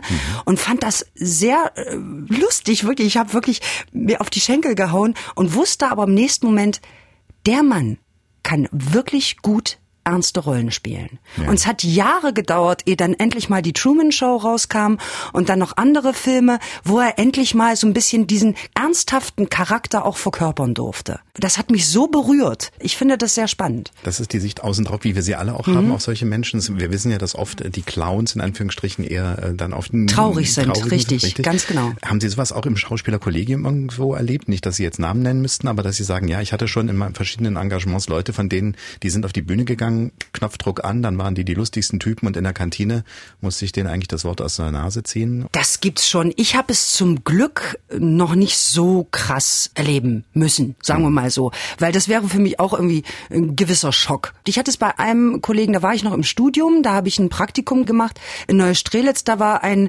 Kollege, der konnte sehr, sehr humorvoll sein und ein älterer war das und der hat sich dann sehr zurückgezogen einfach, wenn der hinter der Bühne war. Das war das eine. Ansonsten weniger, sagen wir mal so. Es gibt natürlich Menschen auch, die man kennenlernt und dann sind die total komisch als privater Mensch und dann kann aber auch das Gegenteil passieren. Dann gehen sie auf die Bühne und denkst so, ist nicht komisch. Das läuft vorher total schön und dann geht er auf die Bühne und es ist überhaupt kein Funke mehr da, kein Feuer. Jetzt sind noch zwei Sachen, die mich interessieren. Also mit dem weiblichen Humor hat man schon geredet, das andere ist die Generationenfrage. Sie sind noch relativ jung, kann man so sagen. Dankeschön, Dankeschön. Lachen Leute in ihrer Generation oder dann vielleicht auch schon wieder die, die noch ein Stückchen jünger sind, über andere Dinge.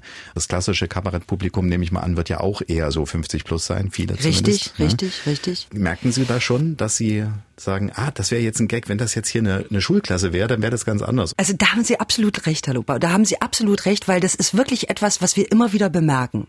Dass wenn dann wirklich unser, ich sag mal, Standardpublikum da ist, was wirklich so 50 plus, manchmal sogar 60 plus gerne mal ans Kabarett geht. Und dann haben wir aber zum Glück mittlerweile auch mit unserem Programm, weil wir da zwei Frauen vorne sind, meine wunderbare Kollegin Elisabeth Sonntag, die Elli und ich, wir stehen da vorne als die zwei Powerfrauen sozusagen und sprechen halt auch eher das jüngere Publikum an. Das merkt man schon, dass die auf andere Gags ansprechen, ne? Dass die dann unseren Humor halt vielleicht ein bisschen besser verstehen, wenn man dann doch mal was improvisiert oder wir hatten das letztens, da saßen 100 Leute drin, die haben sich benommen wie 14. Da kam noch nicht mal ein Lachen oder ein, also ein Giggeln oder so. Alt, als nein, als wären nur 14 Leute da. Ja, und guckst du dir so an und die waren mindestens 55. Und alles, was drüber ging. Ich hatte so den Eindruck, ja, die wollten sich jetzt mal beschallen lassen oder ein bisschen bedudeln lassen oder sowas. Und dann aber nächsten Tag, da war das ein ganz anderes Publikum, war auch zum Teil wesentlich jünger. Und die haben einen Krach gemacht für 250. Ja, und es waren genauso viele Leute da. Also es war irgendwie... Was macht man jetzt als Schauspielerin, wenn man da so quasi in Watte hineinspricht? Also ich könnte mir vorstellen, dass innerlich so ein Drang ist, dass man die Leute mal aufrütteln würde und anschreien würde, so unter dem Motto, hey Freunde, wenn ihr nicht lacht, kriegt ihr auch kein Geld zurück oder sowas. Also man versucht dann schon so ein bisschen mit dem Publikum zu interagieren und schaut sich halt mal an, wo war denn jetzt mal was irgendwie so, die Szene ist zu Ende und denkst so, jetzt wäre doch eigentlich ein Moment, das Licht wird gedämmt, es kommt ein kurzer Black, jetzt wäre der Moment, wo sie klatschen könnten. Und dann kommt da nichts und das Licht geht wieder an und du machst deinen kleinen Umbau, stellst zwei Stühle zurecht und ich habe dann wirklich ins Publikum geguckt und habe mich halt verbeugt, so nach dem Motto, jetzt dürfen sie, da kam wieder nichts, dann habe ich, glaube ich, empörte Augen verdreht und bin nach hinten gegangen, so nach dem Motto, ja dann eben nicht. Und da kam der Applaus. Und da kam er dann. Weißt du, wenn man sich dann empört hat, da kam er dann, wo ich dann auch sage, ja jetzt ist zu spät, Freunde. Also da geht man natürlich damit um, ne, und macht sich auch mal kurz lustig darüber, ob da jetzt was ankommt oder nicht. Mancher Gag kommt ja auch nicht so an. Jetzt sind Sie bei mir in der Sendung, aber parallel auf der Bühne. Mit was? Was läuft da gerade? Das ist das wunderbare Stück 5% Würde. Und wir ziehen halt jede Partei in Deutschland mal ein wenig durch den Kakao. Weil es geht auch um 5% Hürden, die bei jeder Wahl, egal ob es die Kommunalwahl ist, die Stadtratswahl, die Wahl zum Elternbeirat. Und wie weit geht man da mit seiner Würde lose um oder lasch? Ist einem das dann egal, ne? Hauptsache man kriegt diese 5% an Wählerstimmen, ne? Okay, spannend. Also politisches Kabarett, nicht nur Slapstick, um Gottes Willen, nein, nicht nur die Witze unter der Gürtellinie. Nein, es gibt vielleicht den einen oder anderen, aber es ist sehr viel Musik dabei. Wir singen viel, das macht uns auch sehr viel Spaß, aber ich würde es jetzt nicht als Musical oder sowas verkaufen oder ähnliches. Der politische Anspruch ist da und ich glaube, den erfüllen wir auch ganz gut. Ich bin froh, dass auch das Publikum wieder kommen darf und uns auch gerne besucht und da bin ich sehr froh drüber. Bleiben wir bei weiblichen Akteuren auf der Bühne. In Sachsen bekannt und beliebt ist Ellen Schaller. Sie stammt aus einer Kabarettfamilie. Ihr Vater Wolfgang Schaller und jetzt später auch ihr Bruder Philipp bestimmen die Geschicke der Dresdner Herkuleskeule mit. Sie ist verheiratet mit einem Theaterregisseur und sie hat selbst Schauspiel studiert in Berlin. Vor etwa 25 Jahren entdeckte sie die Kabarettbühne für sich, zum Beispiel im Chemnitzer Kabarett. Dazu kommen Tourneen mit Soloprogrammen und Gastspiele an kleineren Bühnen. Ellen Schaller war zur Faschingszeit zu Gast bei MDR Sachsen am Vormittag und erzählte, dass ihr das Komödiantische gewissermaßen in die Wiege gelegt wurde. Ich bin in dem Metier irgendwie groß geworden und da gibt's ja zwei Möglichkeiten. Entweder es gefällt einem oder man möchte das niemals. Ich habe mich da schon immer wohl gefühlt, vor allen Dingen eben auch in dem Kabarett, was ja damals in einer ganz anderen Zeit noch eine andere Bedeutung hatte. Ich war ja an der Schauspielschule und habe wirklich das Handwerk des Schauspielens erlernt, von Sprechtechnik über Szenenstudium, was man hat, wo man also sich mit Texten und Untertexten beschäftigt und mit Rollen, Körpersprache, Bewegungen. Also da gibt's wirklich viel, was Handwerk ist, neben dem Talent. Und viele sagen, dass natürlich sehr viel Handwerk auch dabei ist und auch sehr viel Disziplin. Eine Frage an Sie war auch, ob sich aus Ihrer Sicht der Humor im Laufe der Zeit geändert hat. Für mich auf gar keinen Fall. Für mich ändern sich die Themen, die für meine Abende wichtig sind. Also was steht so für mich im Mittelpunkt? Worüber möchte ich nachdenken? Weil also Kabarett heißt ja, über ein ernstes Thema eigentlich dann sich satirisch zu äußern. Aber der Humor an sich hat sich für mich nicht verändert. Bleibt natürlich auch bei ihr die Frage, ob Ellen Schaller privat auch so eine Spaßkanone ist. Es gibt das schon, ne, dass man auf irgendeiner Feier ist und dann jemand sagt, na, du bist doch eigentlich immer verantwortlich für die Witze. Ich vermeide das sehr, weil also im Privatleben, ja, bin ich privat Ellen Schaller und glaube ich jetzt nicht so ein Mensch, der die Pointen nur so raushaut. Also ich kenne Kollegen, die da anders sind. Also wenn man mit Tom Pauls zusammensitzt, dann weiß man, dass der Abend aus Pointen besteht, weil das eigentlich bei ihm aus dem Bauch halt so funktioniert. Die Leute, die mich kennen, wissen mittlerweile, dass ich zwar ein sehr geselliger Mensch bin, aber mich da mit Witzen doch zurückhalte. Das hat uns die sächsische Kabarettistin Ellen Schaller im Sachsenradio Vormittag erzählt. Bei Medizinern, da erwartet man ja nicht unbedingt, dass sie für Späße zu haben sind. Dass Humor heilsame Wirkung hat, ist aber erwiesen und wir sprachen ja auch im Talk schon darüber. Als ich Mitte Februar bei Dienstags direkt zum Kinderkrebstag mit einem Gesundheitsclown sprach, da dachte ich mir, dieser Aspekt, der gehört auch beim Thema Humor unbedingt dazu. Das Interview mit dem Leipziger Gesundheitsclown ist im Podcast, der am 16.02., also einen Tag nach der Radiosendung erschien. Und darin kamen wir auch auf eine Studie zu sprechen, die bereits im Jahr 2016 durchgeführt wurde.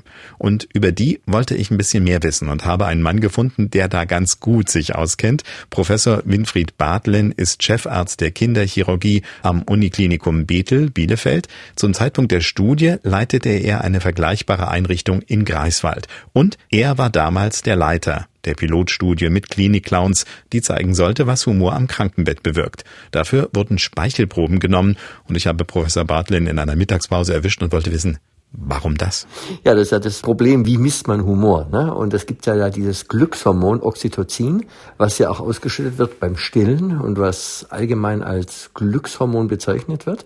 Und das lässt sich im Speichel messen und da eben bei Kindern das mit einem Wattestäbchen im Mund, das ist ja machbar und dann haben wir das eben bei diesen Kindern so gemacht. Das heißt also, um diese, wie nennt man das immer, um das Design der Studie zu sehen, Sie haben also Kinder, die sowieso bei Ihnen auf der Station waren, mit Clowns konfrontiert und haben vorher und nachher Speichel gemessen, wie hoch das Oxytocin im Speichel war und wir haben ihnen Fragebögen gegeben und den Eltern natürlich auch und gefragt, wie glücklich die Kinder sind, wie sie das alles finden. Man muss dazu sagen, klar, Clowns gibt es ja in allen Kliniken, aber die kommen normalerweise abends um 17 Uhr und bespaßen dann die Kinder. Wenn bei uns eben die Clowns richtig dabei waren als Teil des ärztlichen Teams. Also für 2 Wochen hatten wir da eben mehrere Clowns bei uns auf Station. Die haben Visite mitgemacht, die haben die Kinder in den OP begleitet und zurück. Also die waren richtig Teil des ärztlichen Teams. Coole Idee. Wie kam diese Studie eigentlich zustande? Ich habe gelesen, dass Eckhard von Hirschhausen dort mit eine Rolle spielte. Ja, die war auch insofern ausschlaggebend, als er hat ja diese Stiftung Humor hilft heilen, wo er eben Clowns auch sehr unterstützt. Und ich habe ihn da mal gesehen bei einem seiner Shows und mit ihm auch gesprochen. Er meinte, das finde ich eine gute Idee, dass wir mal versuchen, Clowns zu professionalisieren, also sie richtig einzusetzen als ärztliche Mitarbeiter und so den Humor einmal etwas wissenschaftlicher zu betrachten. Das Stichwort Wissenschaft, Sie waren Leiter der Studie, aber Sie waren ja nicht allein. Wer war da alles mit beteiligt? Also welche Gewerke sozusagen? Nein, da war eine Psychologin noch dabei, die Tabea Scheel, die ganzen psychologische Auswertung gemacht hat, die auch die Erstautorin ist.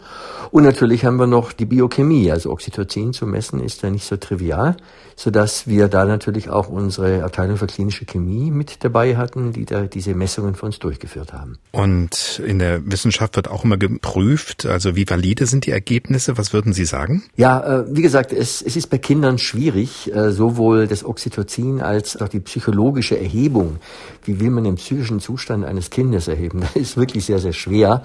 Aber der Trend war eindeutig, dass das Oxytocin bei den Kindern, die einen Clown gesehen haben, höher war und dass die Kinder und Eltern insgesamt deutlich zufriedener waren als andere. Und was resultiert jetzt aus diesen Erkenntnissen? Also kann man das dann irgendwie sagen, das kann man jetzt benutzen, um zum Beispiel im klinischen Alltag Ängste zu nehmen oder vielleicht auch Schmerzen zu lindern? Ja, also das könnte man die Forderung ableiten, dass Humor mehr institutionalisiert werden sollte. Ich war dann auch für ein paar Jahre der Humorbeauftragte der Universität Greifswald. Das dürfte ich einzigartig in Deutschland gewesen sein.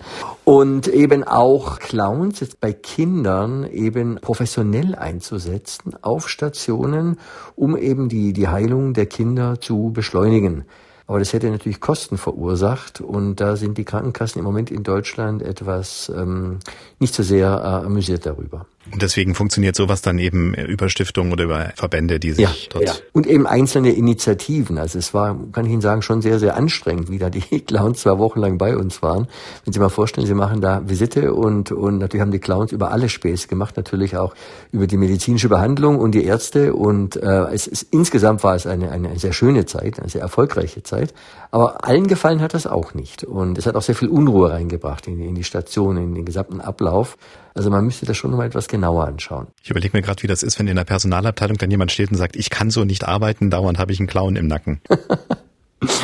Ich glaube, dass der Humor in Deutschland unterschätzt wird, auch gerade seine heilende Wirkung, dass wir so die Vorstellung haben, ein Krankenhaus muss ja etwas Todernstes sein und eine chirurgische Klinik erst recht und wer da mal lächelt oder auch mal einen Witz macht, der kann ja nicht seriös sein. Ich glaube, das kommt auch ein bisschen daher, dass die deutsche Mentalität vielleicht, was Krankenhaus angeht, doch eher ernst ist. In anderen Ländern, Portugal zum Beispiel, scheint das anders zu sein. Soweit ich weiß, haben Clowns dort in der Klinik eine bessere Stellung als hier bei uns. Das wird nicht nur im klinischen Umfeld so sein, sondern auch sonst in der Wirtschaft wahrscheinlich ähnlich. Jetzt sind Sie von Greifswald nach Bielefeld gewechselt, an das Evangelische Klinikum Bethel, was zur Uni Bielefeld gehört. Haben Sie das gesundmachende Lachen in irgendeiner Form dorthin mitnehmen können? Ich hoffe ja. Also ich bin selber ein sehr fröhlicher und optimistischer Mensch und versuche das auch im täglichen Alltag zu leben. Bin mir auch sicher, dass Humor und Seriosität eben Hand in Hand gehen kann und eben keine Gegensätze sind.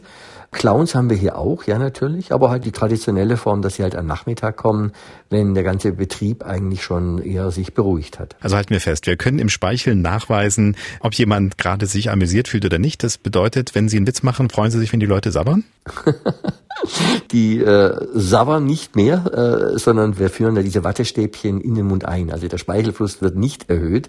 Und wie gesagt, ob das wirklich mehr Glück bedeutet, darüber gibt es jede Menge Streit und Diskussionen. Aber allgemein will ich schon so, dass Oxytocin als einer der vielen Indikatoren für Glück gesehen hat.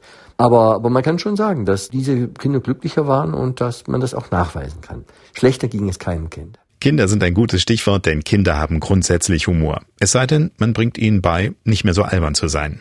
Hendrik Rümenapp würde seinem Sohn Fritz niemals verbieten, Spaß zu haben. Er nutzt dessen Hang zum Klamauk sogar zuweilen für seine Radiokomödie. Eine Kostprobe von Hendriks Arbeit haben wir ja vorhin in der Talkrunde schon gehört. Ich kenne ihn aus früherer gemeinsamer Arbeit beim Radio. Inzwischen ist er Bibliothekar. Comedy zu produzieren ist sozusagen Nebenjob, einer, an dem sein kreatives Herz hängt. Nun wollte ich von ihm wissen, ob er eigentlich im wahren Leben auch lustig ist. Es ist tatsächlich so, dass mir meine Chefin neulich das freundliche Kompliment machte, dass sie dächte, ich sei der lustigste Mensch, den sie kennt. Jetzt hoffe ich halt einfach, dass sie nicht nur zwei Leute kennt. Also vielleicht bin ich auch da irgendwie mit dem Schalk unterwegs. Das kann schon sein. Wie äußert sich das dann? Also Slapstick wird es ja nicht sein. Also Bananenschalen vor ihre Füße werfen wird nicht das sein, was sie erfreut. Nee, das nicht. Ich glaube, es ist eher so, wir telefonieren halt oft, weil wir an zwei unterschiedlichen Standorten sitzen. Dann hat man sozusagen diesen Flurfunk mal mit im Gespräch. Also man unterhält sich über dies oder das. Und da ist halt ein Teil von mir, der immer auch irgendwie das Komische sucht. Und das taucht dann offensichtlich da eben auch auf. Die Mittel, die du einsetzt, wenn du Comedy produzierst, das ist in erster Linie das angekantete Wort, könnte man vielleicht sagen. Genau, das manchmal in den Schraubstock gespannte, manchmal vielleicht auch nur leicht auf die Nebenspur getätschelte Wort. Aber genau, es ist irgendwie immer das Spielen mit Inhalten. Und manchmal eben auch tatsächlich das Spielen einfach nur mit Stimme, mit Lauten, was halt auch witzig ist. Man hat halt noch eine Ebene, wo man sich darauf verlassen kann, hey, wenn man jetzt irgendwie einen Schauspieler hat, kommt noch eine zusätzliche Ebene dazu. Also Übertreibung zum Beispiel in der Sprechweise ist schon wichtig, um zu kennzeichnen, das ist jetzt lustig. Also wenn ich ein kleines bisschen so spreche, weiß jeder, dass ich lustig bin. Oder ist das schon wieder oldschool? Also genau, von der Funktionsweise ist es komplett korrekt. Was der Hörer oder die Hörerin witzig findet, das ist ja das größte Dilemma meiner Arbeit, das weiß ich nicht. Also wenn man sozusagen mit der Stimme, mit der Sprechweise was Unerwartetes macht, dann kann auch das witzig sein. Woher nimmst du eigentlich so die Themen, die du umsetzt? Du hast vorhin schon gesagt, im Gespräch mit der Kollegin kannst du ganz aus dem Alltag sein. Ist das für die Comedy ja da auch so, dass dir plötzlich Dinge einfallen und du sagst, das muss ich jetzt irgendwie mal umsetzen? Ja, das passiert tatsächlich. Ich meine, diese Stücke, die ich mit Fritz zusammen mache, die sind tatsächlich ganz viel inspiriert durch den Alltag. Diese Rollen, die wir da haben, dass ich der Trottel bin und er der Abgeklärte, das ist nicht ausgedacht, das ist so. So ist es halt mit allen Themen. Also sobald ich mit Menschen in Aktion bin, kriege ich natürlich irgendwie Impulse und Themen, was ist Tagesthema, was nicht. Und dann gibt's natürlich diesen ganzen Fundus, der eben für alle anderen auch zugänglich ist. Also sprich, was machen die Medien, was erzählt mir die Morning Show? Und tatsächlich konkret für die Arbeit gibt es dann natürlich auch eben bei euch in der Redaktion viele helfende und sortierende und strukturierende Kräfte, die sagen, zu dem Thema hätten wir jetzt bitte gerne mal eine Idee, welche das ist, das ist deine Aufgabe, aber zu dem Thema bitte. Das kann auch manchmal schwer sein, ne? Wenn so eine Anforderung von der Redaktion kommt, mach mal bitte was Lustiges zu Thema XY. Wie schnell hast du deine Idee und gibt es vielleicht auch Themen, wo du sagst, nee Leute, darüber mache ich nichts Witziges? Ja, also ich persönlich habe für mich halt so eine Schwelle über Krankheiten, Witze machen. Es gibt Menschen, die sind krank und die machen über ihre Krankheiten Witze und das ist großartig, aber sich als Gesunder dahinzustellen und sich dem zu bedienen, genau, den ersten Teil der Frage habe ich vergessen jetzt. Doppelfragen stellt man auch nicht. Wie schnell hast du da eine Idee, wenn jemand zum Beispiel jetzt sagt, mach mal was zum Thema Benzinpreise? Mhm. Wenn ich da einen Algorithmus erkennen würde, dann würde ich ihn aufschreiben und verkaufen. Das ist manchmal so, dass ich die Mail nicht fertig gelesen habe und denke, das könnte man machen, das könnte man machen, das könnte man machen. Und manchmal ist es so, dass ich da halt wirklich Stunden mich mit beschäftige. Also das meint jetzt nicht Stunden im Sinne wie in der Autowerkstatt, ich eine Stunde lang irgendwie, was weiß ich, den Auspuff wechsel, sondern eine Stunde mich auch wieder ablenke, mich bewusst anderen Dingen zuwende, vielleicht was anderes lese oder irgendwas ganz anderes mache und aber dieses Thema sozusagen immer mit mir durch den Tag schleppe. Und ich dann das sozusagen nicht in Zeit betiteln kann, wie lange das dauert, aber es gibt Comedies, an denen habe ich mehr als 20 oder 24 Stunden gedacht. Das hat irgendwas damit zu tun, wie halt irgendwie diese Kreativität oder der Humor funktioniert. Und das weiß ich halt tatsächlich nicht, wie er funktioniert und warum er manchmal besser funktioniert und mal nicht. Also es ist ein Mysterium. Kommen wir nochmal zu deinem Sohn zurück. Der ist ja echt. Wie alt ist er? Der ist 7 jetzt. Der ist ja schon eine ganze Weile Teil des Spiels, oder? Richtig. Ich glaube, das erste Stück haben wir gemacht, da war der vielleicht so 3 oder sowas. Wenn man sich die alten Sachen anhört, die Stimme ist wirklich von einem komplett anderen Menschen. Also man hört noch sozusagen so dieses richtig kleinkindliche bis babyhafte. Und jetzt ist er halt, ist die Stimme halt auch schon ganz anders. Klar, es sind halt einfach 4 Jahre dazwischen oder mehr als das Doppelte seiner gesamten Lebenslänge. So. Und wir haben ja vorhin schon in der Diskussionsrunde eure gemeinsame Comedy gehört. Da haben wir ja das thematisiert. Ein Auftragswerk, an dem ich ein bisschen mit schuld bin. Der Sohn ist genervt vom karlauernden Vater und wirft ihm vor, ihn dazu zu erziehen, selber so ein Witzemacher zu werden. Steckt da auch ein Körnchen Wahrheit drin? Also nervst du dein Umfeld mit Witzigkeit, auch deinen Sohn? Schade, dass er jetzt nicht hier ist, weil ihr würdet aus dem Hintergrund ein ganz lautes Ja, Papa hören. Es gibt auf jeden Fall Themenbereiche, da kriege ich sofort eine Abmahnung, wenn ich da auch nur im Ansatz irgendwas Lustiges mache, also Dinosaurier veräppeln oder irgendwas, was sozusagen mit Jura Trias oder der Kreide im weitesten zu tun hat, sofort Abmahnung. Ansonsten habe ich beobachtet, ist mein Humor für ihn, glaube ich, tatsächlich oft zu infantil. Es ist in der Comedy überzeichnet, die wir gemacht haben, aber ich höre von ihm, Papa ist nicht witzig, lass das mal. Gibt's die rote Karte sozusagen. Richtig, ja. Aber Spaß am Mitmachen hat er schon. Also wir haben ja zum einen Teil dieses, du zwingst mich hier zu was, das glaube ich, ist nicht, weil spielerisch damit umgehen, das macht, glaube ich, Kids auf jeden Fall Spaß. Genau. Diese Aufnahmesituation, die wir hier haben, ist ja, er lernt zwar gerade lesen, ist jetzt Erstklässler, aber natürlich gebe ich ihm den Text vor. Also ich sage ihm den Satz mit der Intonation oder dem Tempo, was ich gerne hätte, gebe ich ihm vor und er macht das nach. Und er hat diebischen Spaß daran, mich zu imitieren und auch an extrem präzise, unpassenden Stellen das selber zu ergänzen. Und das macht ihm auch Spaß, bin ich sicher. Oder er kann es gut verstecken, keine Ahnung. Nee, also wir brauchen keinen Triggeralarm vorher, bitte aufpassen. An dieser Stelle werden Kinder zur Lustigkeit gezwungen. Das passiert also nicht. Nein, das passiert nicht. Dieses Spielerische, und das ist ja auch das Schöne an dieser Arbeit, im Endeffekt darf ich ja auch ein bisschen Kind sein bei dieser ganzen Comedy-Sache. Also Kind sein im Sinne von, da ist halt irgendwie keine Schere im Kopf, sondern wenn ich jetzt halt gerade in der Kinderwelt gesprochen aus Knete und Lego irgendwie eine Zeitmaschine bauen will, dann mache ich das halt einfach. Und als Erwachsener weiß ich, ja, Zeitmaschine geht nicht und Lego und Knete ist in den Legosteinen doof, lass ich. So, und genau da kriege ich halt Fritz natürlich bei unseren Sessions hier, dass er halt merkt, okay, hier passiert irgendwie gerade was Witziges, der Papa hat Spaß, ich habe Spaß, das hat dann schon irgendwie manchmal so einen Flow. Wir haben bisher viel über das humorvolle Wort gesprochen oder darüber, wie man es mit schauspielerischen Mitteln auf die Bühne bringt. Jetzt wird's optisch. Henning Christiansen arbeitet freiberuflich als Filmemacher und Cartoonist. Seine Kurzfilme laufen auf Festivals im In- und Ausland, aber auch schon im Fernsehen. Seine Cartoons, die finden sich in der Titanic, im Stern oder auch im Eulenspiegel. Im Februar erschien im Verlag KJM sein erster Soloband, Der Admiral. Quadratisch, weißes Cover, darauf eine große Karikatur, die zeigt den Admiral nackt mit Uniformmütze in der Badewanne, mit Quietscheentchen, Spielzeugsegelboot und einen Wasserball jonglierend, der die Form einer Weltkugel hat. Einige Karikaturen im Buch sind recht provokant. Auf einer sieht man diesen Admiral zum Beispiel, wie er gerade einem Kind den Hintern versohlt und ein anderes weinend wegläuft. Und dazu der Reim, der Welt bin ich fahrlässig egal, erzürnte sich der Admiral und unterrichtete die Nachbarskinder mit dem Nautiklineal. Nicht alle Bilder sind so derb, sie verleiten oft eher zum Nachdenken als zum laut Lachen.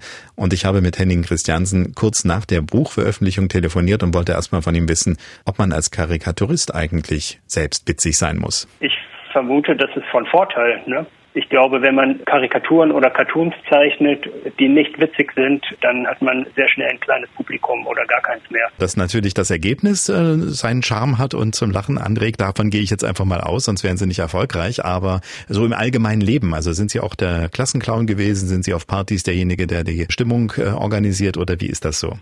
Ich glaube, das ist ein Missverständnis. Vielleicht auch eine Typfrage unter den Cartoonisten, aber ich glaube, die Leute, die wirklich das Publikum selbst unterhalten wollen, die werden dann vielleicht eher Comedians oder suchen wirklich die Bühne. Bei mir ist es eher so, dass ich ganz froh bin, dass ich den Umweg habe über das Papier, ja, und ich da nicht selber unbedingt den Entertainer spielen muss. Das hatte ich mich fast ein bisschen vermutet. Bei Ihnen ist es dann wahrscheinlich so, wenn Sie sich die Dinge ausdenken, dann sind Sie in sich wahrscheinlich schon auf Klamauk gebürstet, aber eben nicht unbedingt derjenige, der das nach außen darstellt. Ganz genau, ja. Da habe ich dann für mich einfach die Ruhe und Papier ist ja auch dankbar. Also wenn der Witz nicht gut ist, dann schmeißt man ihn weg und dann hat ihn niemand gesehen. Wie muss ich mir das eigentlich vorstellen? Sitzen Sie wirklich so am Reißbrett mehr oder weniger und warten, bis da der Gedanke kommt und dann was Lustiges entsteht? Oder ist das auch mal schnell auf die Serviette schon mal hinskizziert und dann ausgearbeitet? Das ist ganz unterschiedlich. Die Ideen, die kommen mal so, mal so. Wenn man eine braucht, dann ist man schon gezwungen, aktiv nachzudenken. Dann kann man sich aufs Sofa legen und an die Decke gucken und warten, dass was kommt. Oder man nimmt sich ein Papier und fängt einfach an zu zeichnen. Da gibt es unterschiedliche Wege, zu Cartoon-Ideen zu kommen. Jetzt haben wir ja mit dem Admiral, also dem Buch, was Sie jetzt gerade vorgelegt haben, dem ersten Soloband, muss ich mal Klammer auffragen, was ist so besonders an einem Soloband? Ist das der Ritterschlag für einen Karikaturisten, dass er ein eigenes Buch hat? Für mich auf jeden Fall schon, ja. Also ich glaube auch allgemein, da ist man schon ein bisschen stolz, muss ich ehrlich sagen. Und in diesem Fall ist es ja so, das ist eigentlich kein Cartoon-Buch. Es ist eher eine Erzählung in 44 Bildern und die dieser Admiral, der ist ja auch eine Figur, die jetzt so ein bisschen eine größere Tiefe vielleicht hat als eine beliebige Witzfigur. Admiral allein schon ist ja sowas, was einem nicht täglich im Alltag begegnet. Und er ist ja in seinem Admiralskostüm in ganz normalen Alltagssituationen, die eben heute vielleicht anders sind, als sie vor 20 Jahren waren. Diese Aufmachung und dieser Beruf sind einfach so die äußerlichen Hinweise darauf, dass der nicht in diese Gesellschaft gehört, dass der hier fehl am Platze ist. Und dass dieser alte weiße Mann im Grunde, der bei uns allen im Kopf drin steckt. Letztlich glaube ich, dass das vielen Leuten gut tut, die Welt ein bisschen mit einem Schmunzeln zu nehmen, gerade wenn es mal hart auf hart kommt, ja. Wenn einem das noch gelingt. Da sagt der Titanic-Zeichner und Cartoonist Henning Christiansen ein wahres Wort. Dabei hatte ich das Interview mit ihm schon vor Beginn des Ukraine-Krieges geführt. Inzwischen ist uns allen oft nicht so richtig zum Lachen zumute, angesichts von Krieg, Inflation und Zukunftsängsten. Dass Lachen gerade in belastenden Zeiten wichtig ist, weil es uns auch mal entlastet, darüber haben wir ausführlich gesprochen. Im Talk und auch in den Interviews klang es immer wieder an. Wir sollten uns den Spruch von Joachim Ringelnatz vergegenwärtigen, den Schauspielerin Rebecca Köbernick so liebt, weil er den Zweck ihrer Arbeit aus ihrer Sicht sehr gut beschreibt. Humor ist der Knopf, der verhindert, dass uns der Kragen platzt. Das war Dienstags direkt. Ich bin Thomas Loper und sage Ihnen Dankeschön fürs Zuhören. Fragen und Anregungen wie immer gern per Mail an dienstagsdirekt@mdr.de. Nächste Woche leitet meine Kollegin Sina Peschke die Gesprächsrunde. Und denken Sie dran, ab und zu mal lachen oder andere zum Lächeln bringen, ist Gold wert. Dienstags direkt, ein Podcast von MDR Sachsen.